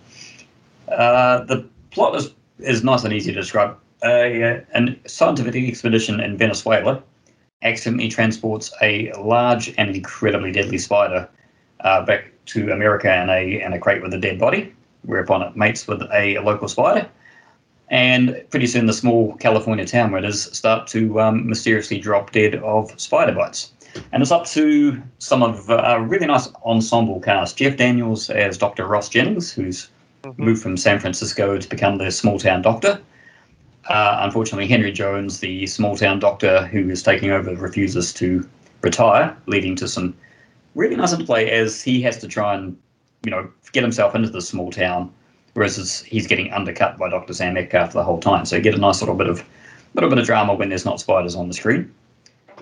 Uh, you've got Julian Sands in there, who I every time I watch this movie I get torn because I've seen this movie many times. Sometimes I find him the least interesting thing about it, but today watching it again for about the sixth or seventh time, I quite liked his performance. He's he underplays it quite a lot, and he's very much it's all about the spiders, but he actually does a. It really is a nice surprising. Julian Sands performance. Yeah, it's it's it's such a a laid back one that sometimes you, you kind of go, okay, he's he's very focused, as I guess what he was going for. But sometimes when I watch it, if I'm not in the right mood, it's just like get on with it, Doctor. It's let's you know stop talking about the spiders and let's get on to the action. Uh, but then again, yep. he is overshadowed by John Goodman, who's uh, who is oh, well, everyone uh, in this film is overshadowed by him as Delbert McClintock, uh, who's not an exterminator; he's an an insect management professional, I believe is the term. and he's and in fairness, there's there's also Stuart Pankin and Peter Jason give lovely little performances as well. That everyone is is really up to the task in this film. Yep. Um, I mean, Harley Jane Kozak, who plays uh, Jeff Daniels' wife, is is a nice support character. And there is just a wonderful performance by Mary Carver as, as Margaret Hollins, who's the, the first person to befriend uh, the the Jennings when she gets there. Just in a and not a not a, a, lengthy performance because of the nature of the film, the nature of the past part, but just gives that that really nice homey character that you really wouldn't probably meet in a small town in anywhere in America if you would hope.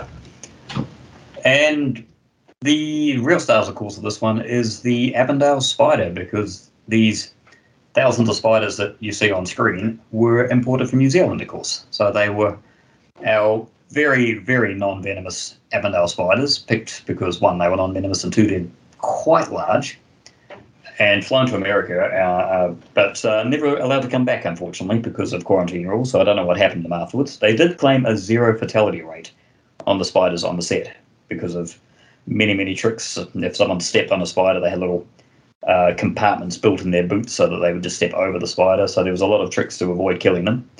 I believe one of them mutated into the big ass spider. Oh, very possibly. It could be. Not the big arse spider. That's the Irish version of that one. So um, the big arse, the big, the big arse, spider. but uh, the, uh, the, the so ninety percent of the no ninety nine percent of the spiders on re- on screen are real. There is one animatronic that they called Big Bob, uh, apparently named after Robert Zemeckis, uh, and it was created in his, one of his very first Hollywood jobs by Mythbuster to become uh, Jamie Hyneman. Actually, created Big Bob. Uh-huh. And hmm. yeah, so it's it's still holds up pretty well. When we watch that today, there's a few special effects that, you know, 30 years down the track, you know, you can kind of see through. But Big Bob still looks like just a, a big spider that actually moves in a really realistic way. So um, yeah, it was a, a very nice start from Jamie Hyneman and Co. I've run out of words to say there about this because I've it's, it's interesting one for me because I've I've watched this movie so many times that I didn't even think I was going to watch it because I know the beat so much. The reason I did watch this morning is I showed Aiden, of course, he'd never seen it. And All right, how did he take it?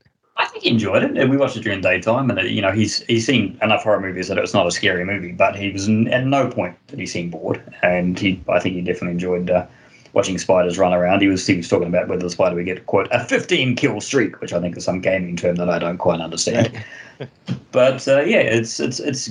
I think for kids that haven't gone into horror, I think it's a really nice introduction to something that's a little bit scary. If you've got a kid that is unlike my one that doesn't want to, you know, go and watch a, a Neil Marshall movie or a, you know Shaun of the Dead on a, at the drop of a hat, because I do remember watching this in the cinemas, and I remember it very clearly because this, I would have been 17, I think. And across from me, there was three 13 year old girls. They had to be 13 because they had never seen a horror movie before. And all three of them had their knees pressed up against the seat in front of them. They were in complete defensive mode the whole time.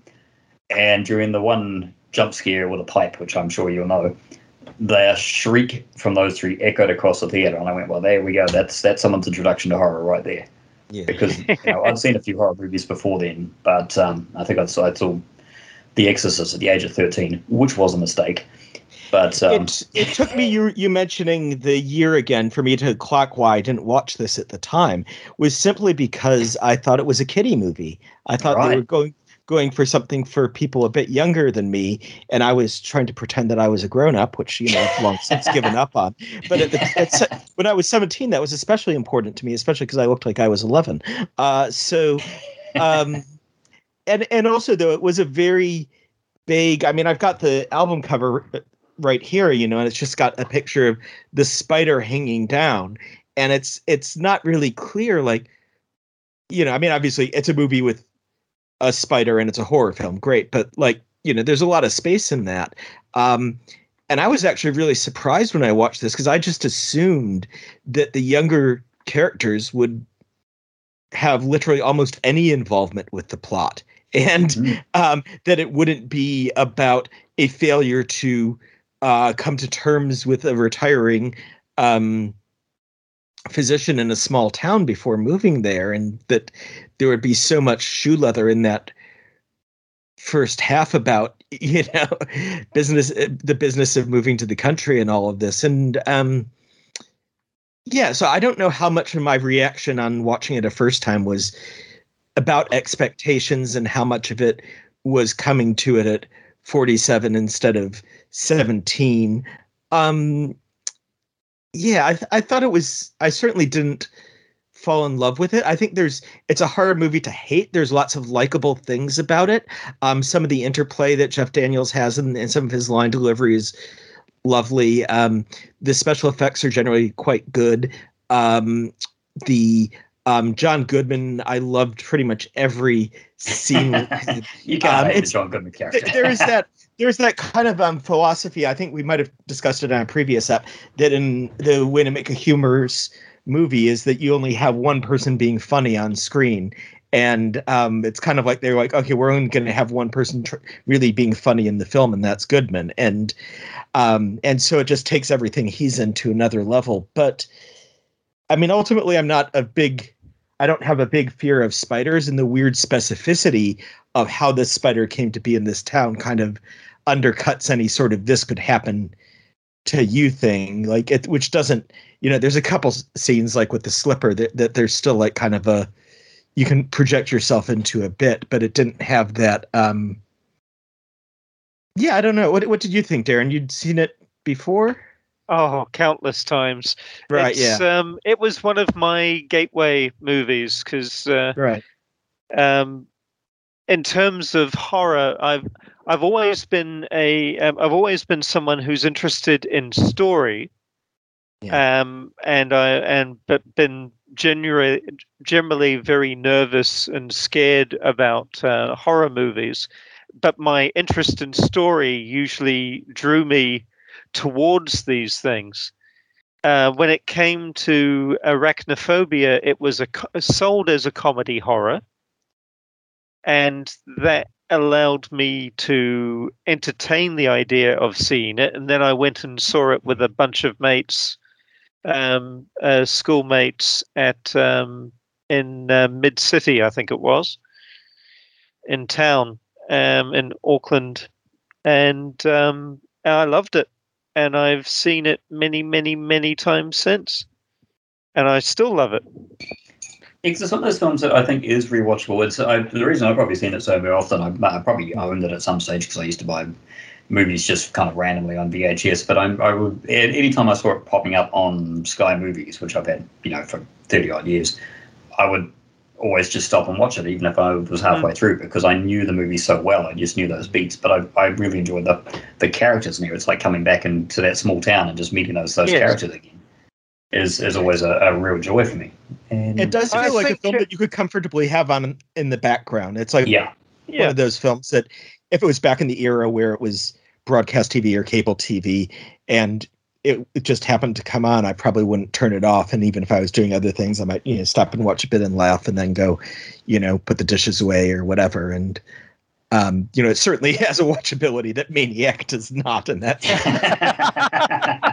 yeah, you have to plan for Maniac a little bit. You know, you have to plan to, you know, go and scrub yourself off afterwards and take a walk and, and call your mother and, you know, and, and do all the stuff that, that get a silkwood your mind off. style shower going in terms of it, I, I think there are actually um, a lot of fun characters, comedic. Uh, uh, I think Jeff Daniels has some great um, comedic delivery in there. I th- uh, definitely John Goodman is the the main comedy source, or but I think Stuart Pankin brings a lot as the um, as the cowardly sheriff and well the the belligerent cowardly sheriff.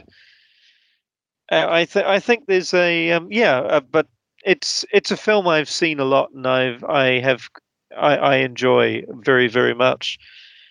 Apparently, they even filmed a death scene for his character, and but it was cut out of the movie for length, and I'm quite glad of that because it doesn't. He didn't feel like a character who ever deserved to be killed off. I mean, he was a small town bully made sheriff, and you know he was a he was a dick, but you know you get that. But he still was he was still helping out. And at the end of the day, I, I wouldn't have wanted to see him because apparently the plot plan was that after he left Julian Sands, he was to drive off. A spider lands on him, and he goes off the side of the road, which is uh, pretty much ripped directly from William Shatner's um, uh, Kingdom of the Spiders, uh, oh, which yeah.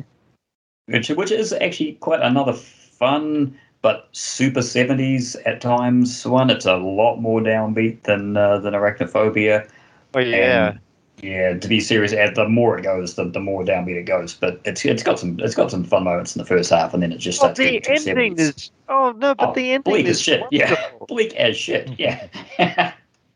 it's a wonderful bleak as shit ending, though. Yeah, spoiler: is, um, spiders win. Spiders win. that is a spoiler, actually. Um, that is hey, can I just be a um pedantic guy in also in commenting on this movie? Of no, course, you can. that's your job description. Um, one thing about watching Frank Marshall as a first-time director, I feel like I noticed a lot of scenes that would be like four or five people sitting around talking. There's one in a lab, and one of the things that your is your job as a director is to try to find ways to make those scenes dynamic through blocking and moving actors around. And it's it's not an easy it's not an easy or obvious skill, um, and it's something that I didn't really fully click on the importance of till I had already shot my movie, which is a really bad time to learn it. uh, and and and it, it's what makes um, you know being i mean there's a scene in the post of all things where there's a bunch of uh, people sitting in um, the house where they're putting together the investigatory article and and just the choreography of the actors moving through frame and the layout of what they're doing blinds you to the fact that it's a really unnecessary, somewhat dull scene, but it's just the artistry of all that movement because this is about moving image and um and it is and so I feel like there's moments like that where sort of the first time directorness of it really lets down what a Spielberg might have gotten out of the same material. But there's and there are some moments in there that and maybe you you um I I really liked the spider point of view near the end of the movie where you oh, see the spiders yeah reflection on yeah. the spider's eyes yeah yeah and also um, I'm very fond of the bit where the you've got the two young girls and the sleepover and this oh yeah the, yeah and the fact that a a, a lifeless doll reacts to the fact that there is a spider coming down. The eyes are closed, and then the doll's eyes open, which is, um, yeah, but they never. Yeah, they, and it's just pu- purely really played as a shot. gag. Yeah, I, both Aidan and Dawn like that shot when when that happened. So it's it's it's it's, it's a nice little cute moment. I mean, it doesn't it doesn't quite make a lot of sense, but you sometimes you just gotta go. It's a movie. yeah, yeah, and look, I mean, there's a lot of things that are way more professional about it than Maniac. A friend of mine used to talk about um, the circle of quality, and like, like it's sort of a low end of things you can be quite. And he's talking about in music, and you know, you can have bands like you know the Ramones or really gutter punk bands or whatever that can be quite sloppy and messy, but the sheer force of the energy and the willpower um, makes it compelling. And then you can get a point where everybody gets technically better but it also gets a bit worse because it loses that kind of spirit and it becomes a bit safe. And eventually if you're thinking about a circle and like you know the top you draw uh, you, stick a point at the top and you draw a circle and then you end at the bottom you could call the bottom the nickelback nadir where you have a band that's completely technically competent but nobody wants to listen to um, Have you heard their cover of Devil Goes, Goes Down to Georgia? It fucking slaps. I'm sure. Oh God, um, it's amazing. I've, I, have seen it has three Nickelback songs in it, uh, and then it gradually, um, you know, gradually as the bands get more and more experimental and move on beyond that, then it kind of and increase in both virtuosity and creativity and what have you. You get stuff that's just as compelling often as the stuff that's completely, you know, un you know, un- unskilled, but you know, uh, that that's the circle of quality is a theory of mine, and I kind of get, I kind of feel like you know, Arachnophobia is inarguably a more accomplished movie in so many more ways than Maniac, but there's just something so much more compelling about Maniac to me, even though you would never compare these two movies, except that no. I own the rights. Except that we do it. Yes. And speaking of music, we had to talk Trevor Jones. Um, Trevor Jones, yes. uh, born in Cape Town, and uh, according to his bio, he lived across from the Gem Cinema, which was so old and worn out that there was often a loss of the soundtrack, and which caused him to realize its power. And oh, wow. everyone in his family was in theatre, film, and theatre. So he, when they moved to England, he went to the Royal Academy of Music uh, and then he worked for the BBC for four years as a classical music reviewer and became a uh, naturalised British uh, citizen. Went on to the British uh, National Film School for an MA in film music, and then was discovered by John Boorman uh, after he did music for an Irish TV show, where he wrote 55 minutes of music for the movie Excalibur. Mm-hmm. And yes, he did.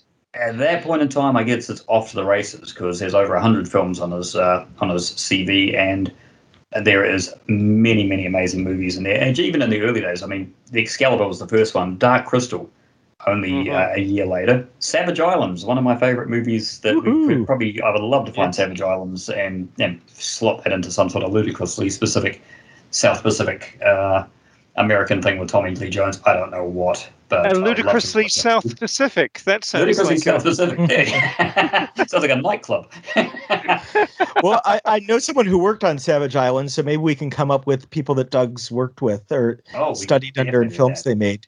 Nice, because Dave, David Blythe would be another one of those. So. Oh yeah.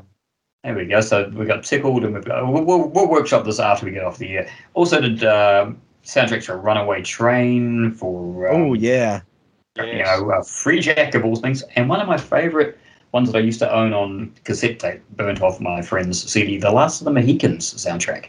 Oh, yes. Oh, right, yeah. Which the, the six minute uh, promontory uh, theme was one of the ones I had on a, a, uh, a playlist of things I would play uh, in my uh, headphones before I played online poker, just to get myself in the right frame of mind, just to really pump myself up. And then in 1998, Dark City, which is just oh, stunning, yeah. absolutely stunning.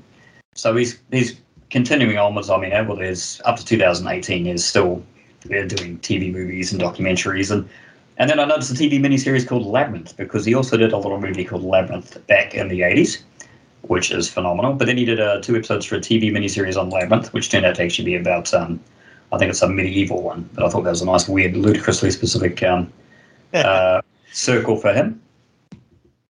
As an aside, I want to point out because I've got the screen, uh, the uh, record in my hand, that he is not responsible for the song "Don't Bug Me" that plays over the closing credits. That's a purely Jimmy Buffett offering. That's not great. The, I actually much prefer "Blue Eyes Are Sensitive to the Light," which yes, is on the soundtrack, but only yes, plays the movie on a radio in the background. Uh, Sara Hickman's one, and it's that's a fantastic song. But that "Don't Bug Me" one is is comedy gold. So. Actually, Doug, what what it's um so you've had the soundtrack before you've seen the film.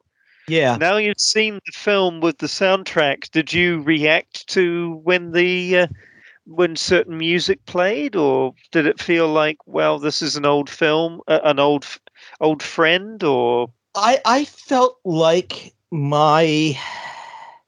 I think this was another thing is I had got the impression from the soundtrack that it was probably something a bit more jauntier and youth leaning. Um, right. And I was quite surprised when it started because it actually starts without score. I had sort of imagined it starting um, with its initial piece of score with kind of a big, like, kind of thing. And it comes in on ambient sound, actually. Yeah. Um, and so I think for the beginning, I was just a bit um, flat footed by kind of the difference between.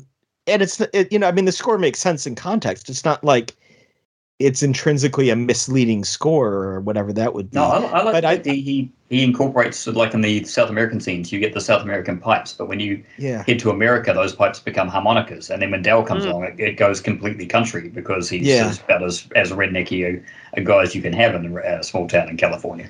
Before we leave arachnophobia, it's just to mention that a film I think about in the same breath, Lake Placid, oh, has a nice a okay, very similar kind of comedic horror kind of feel to it which um, yeah and an amazing um, amazing cast. Bridget fonda bill pullman betty white um, uh, brendan gleeson. It's uh, a heck of a lot of fun. Oh and oliver platt not to forget oliver platt. And it's written uh, by and directed by I think David E. Kelley. Yeah, that's a, it's a fun flick that one. That's one I've seen uh, a number of times. Probably once again, just you know when it came on pay TV, and you know it's like oh that's always a good time. And it's it. I, I believe it did have a series of of uh, diminishing returns after that. A, a, lot of you know Lake Placid, Lake Placid two, Lake Placid three, and then I think Lake Placid Placid versus Mega Gator or something. They crossed it over with some other terrible oh, one. Wow. Yeah, but um, yeah, the original one is, is just a lot of fun. That one. It's, Absolutely. It's, and once again, Oliver Platt's character has got he hits the right balance between being a comedic jerk who's not a jerk that you actually want to really want to punch. You you know he's he's mm. he's there as not the nice guy character, but he's he's too likable in that role to be a, a, a character you hate. Absolutely, and it's um, yeah it's it's not um it, it, kind of has that it doesn't play for the gore. Like arachnophobia isn't isn't really a gory movie but it still has a um, a lighter comedic feel to it as well but it does have scary moments.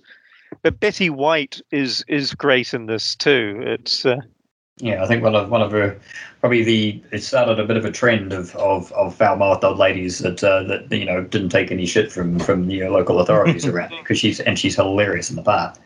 We'll go on the watch list. It was uh, something that came out during my max pretension time in the late '90s, when good cinema was important cinema. Oh, it's, it's nice to know that you're you're not pretentious anymore, there, Doug. No, no. Well, I mean, I yeah, I mean, I, I, am looking over at a flying guillotine poster, so I, I mean, I think there's limits to uh, however pretentious you are right now. Um, there is a young version of me that is fucking insufferable by comparison. Uh, nice. So let, us move on to uh, film number three uh, since we're closing in on the 15 hour mark of this podcast, um, it, which is a film called Warning Sign by a guy named Hal Barwood. And I knew nothing about Hal Barwood, so I um, looked him up. Um, and he's an American who grew up in New Hampshire. His dad ran a local movie theater. Um, he uh, wound up going to USC in the same class as um, George Lucas and uh, worked as an animator on THX 1138. Uh, rewrote the script of the Sugarland Express with his writing partner, Matthew Robbins. Um, they would later collaborate on the uh, Bingo Long Traveling All Stars and Motor Kings, MacArthur. Uh, they did an uncredited rewrite on Close Encounters of the Third Kind, and they wrote uh, Jerome Robbins' first two films, Corvette Summer and Dragon Slayer. Uh, and that was the point at which they co-wrote uh, Barwood's debut and also Swan Song, Warning Sign, which was a one and done. Warning Sign was a critical flop, but uh, we'll get more into that later. But his departure from the film was less about that and or film industry, excuse me, and more about his desire to pivot into video games, his other childhood passion. He went to work for LucasArts, uh, making games involving in- Indiana Jones and Star Wars, as well as original ideas. And then he eventually founded his own gaming company, uh, Finite Arts. He's also a novelist and remains married to his childhood sweetheart, Barbara Ward. Uh, Robbins, meanwhile, directed a few more films, including The Legend of Billie Jean and Batteries Not Included, before settling into a career screenwriting. Uh, and yeah, there's a bunch of sideways things we can say about Harold Robbins, but that's, or excuse me, Matthew Robbins, but that's less important. Um, Warning Sign, I, I didn't find a lot on the making of it. Um, unfortunately, there's there's a new Blu-ray out which would probably have some interviews and might have more, but it's a film that slid under the radar in a lot of ways.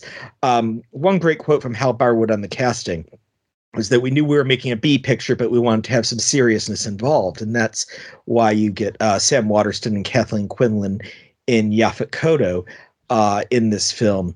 And I'll talk about Craig Safan for a moment, who um, had a sort of similar entry into the world of film composition as um, the Maniac composer uh, Jay Chattaway did. Uh, Safan uh, was born in LA, went to Brandeis thinking he'd be an architect, uh, tried to make a living as a songwriter. Um, one day he got a call from a friend who, from his university who married a young film director.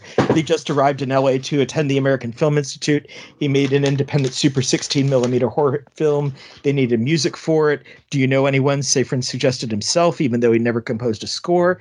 That film, never released, was called The Demon's Daughter but the reason this is not just a completely useless story is the director was a guy named John McTiernan.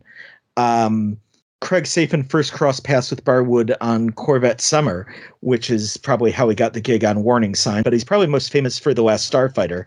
Uh, he had a near brush with genre fame by doing a score for Wolfen, but the score was replaced by James Horner after the director was fired. Uh, he also contributed a track to Michael Mann's Thief, uh, which is otherwise scored by Tangerine Dream. Uh, weirdly, that track only appears in the American cut. Um, some of Safan's other films include Stand and Deliver, Major Payne, Remo Williams, and uh, Nightmare on Elm Street 4, and uh, some other genre favorites, including Fade to Black, Angel, Roller Boogie. He's also done the music for dozens of TV shows, most famously Cheers. Um, these days, he seems to have left the film industry behind to focus on his own albums, the most recent of which, Sirens, was inspired by Homer's Odyssey so one of the nice things is yeah that it seems like the people involved had happy endings. Um, warning sign didn't exactly uh, get a happy ending when it hit box office. As just to quote from the um, new york times review it had to happen like the inevitable next step in recombinant dna research Warning Sign merges the new socially conscious technological disaster genre, a la China Syndrome and Silkwood, with the good old mad scientist monster movie. It's nearly as well crafted as it is confused, a lickety split implausible thriller that never lets its earnestness impede the action. It's corny, predictable, and serviceable. Warning Sign is unlikely to start a national debate on biological warfare. It does, however, while away the minutes kinetically. Um, and that's kind of the Kevin Thomas for the LA Times had a sort of a similar um, cynical mixed uh, review. Um, they have their little um, descriptions at the end. You know, warning sign never bores, but for all its energy and considerable technical finesse, it's never fully engaging either. Um, anyway, enough with those people. Um, so one of the weird things about owning this record here is that it very much comes across as a sci-fi ish kind of thriller. There's a bunch of stills on the back, which all look like people milling about um, or huddling in protection or wearing suits, and um, and the score itself, which is made on a synclavier, um, doesn't really uh, even the um, things don't actually tip you to the hidden secret of this film. It's also a zombie film, so I was very surprised when that whole side of things went into it. Um, but I really liked it. What do you guys think of Warning Sign? Well, you know how I like to keep my, my cards close to my chest. So um, fuck those reviewers. oh, that's Darren's rant for the day. Fuck you guys. That's the second time I've seen it now. Um, I actually saw it with some some of the cinema crew at my place, and um, about a year or two ago, and we had a, a hoot and a holler of a time, and it was um, just as enjoyable the second time round. I, I really enjoyed it. And I actually enjoyed it as well. I, I, started off with my as an opener, kind of went, oh, it feels a bit kind of TV movie, but it really kind of sucked me in. And I mean, you've got, I mean, anything with Yaphet Kotto, and you're going to have you know a good time because Yaphet Kotto never half-asses a performance. And as it got more of the gravitas to the to the movie very much. But it's still got you've got that, that gravitas of Yaphet Kotto, and then you've got the very B movie sensibilities as uh, you say it devolves from a, a biological horror into a zombie film. And mm. I'm always down for any movie that starts off in one genre and becomes a zombie film. I don't care if it starts off as romantic comedy and you've got a zombie film. I'm pretty much up for that one there. So I, I really did enjoy it myself as well, and I probably enjoyed it more than I expected I was going to enjoy it. From watching the trailers, I kind of looked at it and went, "Looks kind of schlocky. Looks like it'll be my warehouse," but it it surprised the heck out of me. And you've got yeah. Richard Dysart as the chief zombie, which is quite a surprise. Playing that it, kind of yeah. thing. And G.W. Bailey as the most sympathetic of the uh, of the guys um, of the zombies. It's, I think one of the who... things that's really striking at the moment is that I'm in some ways I'm glad I waited to watch this when I did because basically the concept is that there's this research plant in rural America. Um, it seems to be doing something innocuous. a virus breaks out. The uh, suddenly all the doors to the compound close. It turns out that maybe the place isn't quite as innocent as everybody in the town thought. The government comes in, and um, the locals start trying to break into the place to free their friends that are in there.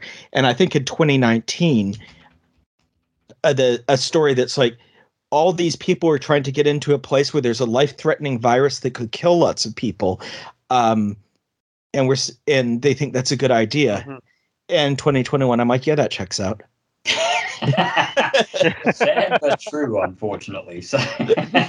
Yeah, and one thing I kind of did like about it is even within that, you know, they they give every character their own intelligence. Like it isn't just like a horde of stupid rednecks g- yelling. They're like actually like kind of demonstrate them being quite talented with their tools and thinking about how to approach things. It's everybody trying to solve a problem. It's just that um, some of their everybody has their limited perspective, and you see this in the victimization of uh, Kathleen Quinlan's character at an early part, which, you know, it, it, kind of, for a while, it seems to be going into sort of a Lord of the Flies kind of for adults territory um, before it takes, a, you know, its more horror kind of turn. Oh, we Hello. for each other to talk that time. We've been cutting each other off all day, and it's like, and oh, okay. Suddenly we're respectful, and you don't like it, Doug. What's up with that? one of the things that I, I'm interested because I one of my Twitter accounts I run as a, a B movie poster vault, and the poster for Warning Sign, the American poster, is really dull. It's got the biohazard sign and just too many words. Modern man. Science has given the ultimate power to create new forms of life. But with that power comes overwhelming responsibility and danger. Tells you nothing about the film. Just shows that. And then you go to the French and the European posters, and they are absolutely phenomenal. And I know we are not doing a visual thing here, but I will be putting them up on the Twitter account the day that this comes up. Uh, the French one is called Contact Mortal, and it's a drawn picture of a, uh, a smashed uh, test tube on a floor with people in silhouette behind being dragged off down a corridor, which is phenomenal. Uh, there's another one which I think is uh, uh, Centro de Alarma, so that's the, the Spanish or the Mexican one, which is similar, but the people are running apparently towards the smashed uh, uh, uh, substance on the floor, which seems counterproductive.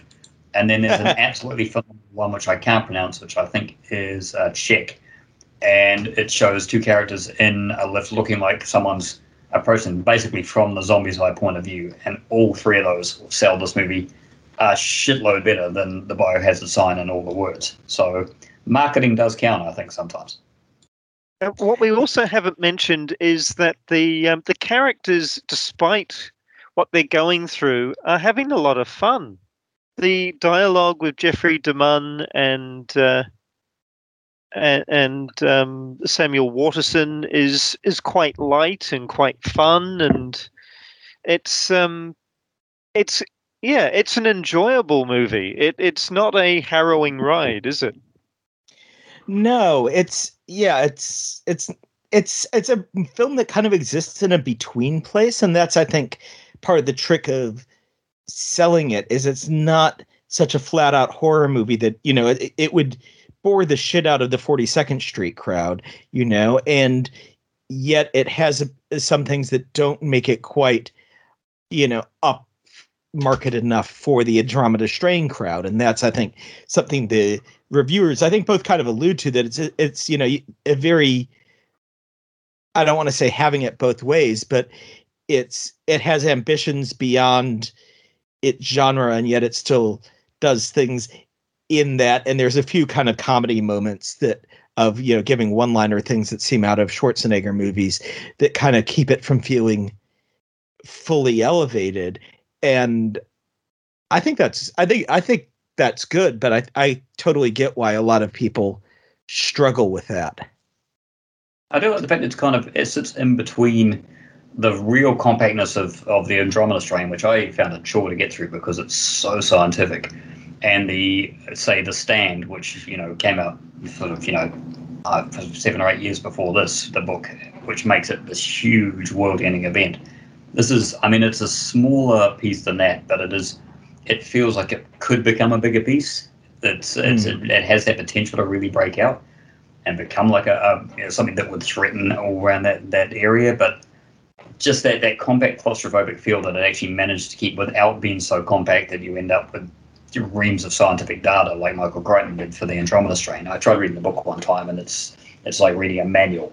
So um, it's yeah, it's it's very even at Jurassic Park when the Michael Crichton is just there is page after page of Mm. scientific um, fact that is probably interesting to a certain small amount of people, but I have no idea how Jurassic Park ever got made into a movie when it was, as I say, a manual on how to make dinosaurs. But Warning sign, it's once again it becomes this this this nice character piece, even when you start throwing in glowing, drooling zombies into it. Um, it's it's it's not complete and utter schlock for people that hate zombie movies. It, I think it would still work quite nicely. Now there's a um, there's a film made before it which is similar yet very different that I don't know if either of you know about, but is well worth a watch. Which is Endangered Species. It's directed by Alan Rudolph of all people, and um, it's uh, starring Robert Urich, JoBeth Williams, Paul Dooley, Hoyt Axton, and Peter Coyote. Also Dan Hedaya in there as well. And Yeah, it's no, I've a- not seen it. it's um, about a retired New York cop on vacation in America's West who is drawn into a female sheriff's investigation of a mysterious series of cattle killings. So doesn't sound very similar, but there's a conspiracy type thing, and Mhm. there's the uh, the military and a uh, and a um, a lockdown at a um, at a, um, a a science facility as well. So there's there's quite a lot of things going on. I um I sometimes get the two films confused, but it's uh, it's a little bit more serious minded. Oddly enough, But when, it- when we first moved to this movie, I, in my brain, I conflated it with a completely different movie with George Kennedy trapped in a, a cave full of bats, which uh, oh which is an entirely different movie. And doesn't even it isn't even called Warning Sign. But I was all prepared to watch George Kennedy fight off bats until I discovered it was not actually the movie that I had uh, in my hand. So um, I was slightly disappointed, and yet probably had a much better time than watching George Kennedy uh, cash yet another mid 1980s paycheck. To be honest. It's not the sort of film you think of when you think of Alan Rudolph either, but it's a um, it's it's well worth a look. Endangered Species from 1982. Right. And, And um, I I just want to say about the soundtrack really quickly how much oh yes, I because that's it was probably my favorite soundtrack going in, and I love um, Safan talks a little bit back on the choice of the synclavier because it kind of occupies a space between the synthetic and the natural, and um, from those opening shots um, where you have the beautiful hills and then you have the poison coming down and the the minor notes sort of seep into it. Um there's just an acute um discomfort with the uh, you know the the naturalness or unnaturalness of the voice that's sort of impossible to pin down that um yeah i think really suits the film even if it and i think maybe that's also something where it doesn't necessarily have this sort of horror music uh big carpentry motifs or something that might propel it a bit later on but again add to this sort of sense of it being in this interstitial space between horror and something ostensibly more classic Yeah, he's quite an experimental composer at times um, in his earlier stuff. So it's, I mean, when you get into, you know, as you say, he's known for The Last Starfighter, which is, you know, one of those big bombastic space themes, which, you know, the sort of stuff I really love. But he's, he's, Mm. he does really go a lot, quite outside the box sometimes in some of the, the early ones I've heard of it. So it's, it definitely suited the film very much. It very much gave it the right atmosphere to it. excellent. Well, well, so the the roundup is uh, definitely the um, the film for all the kids is Maniac. Yes, definitely. Get, get Graham for that one as Yep, well. yep. Yeah, Yeah, it's people, get uh, um, Aiden sitting in front of that one. You, it's um, Yep, I'm sure he'll yeah. love it. And if, if people Yep, hate child bugs services can't get arachnophobia, to level three so We're. I'm sure they'd make an exception. That'll be if like I next. can bring the, the entire episode full circle here. Um, this uh, Warning Sign was actually shot in Utah, and you know what other horror movie was uh, shot in Utah, or at least partially? Exorcist Two: The Heretic. Oh, Oh my, my god! It all comes.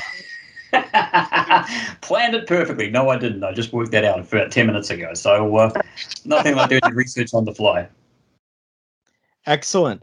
Um, great. Well, take care. And um, now that we've got Steve out of the well, we um, Hooray! can keep inflicting these on you, and you can only have to suffer at great length and not also at great length with terrible audio quality. So, till Oh, next we'll Have time. to send. We'll have to send some messages to Sadako because you know she's going to get lonely down there without me. So.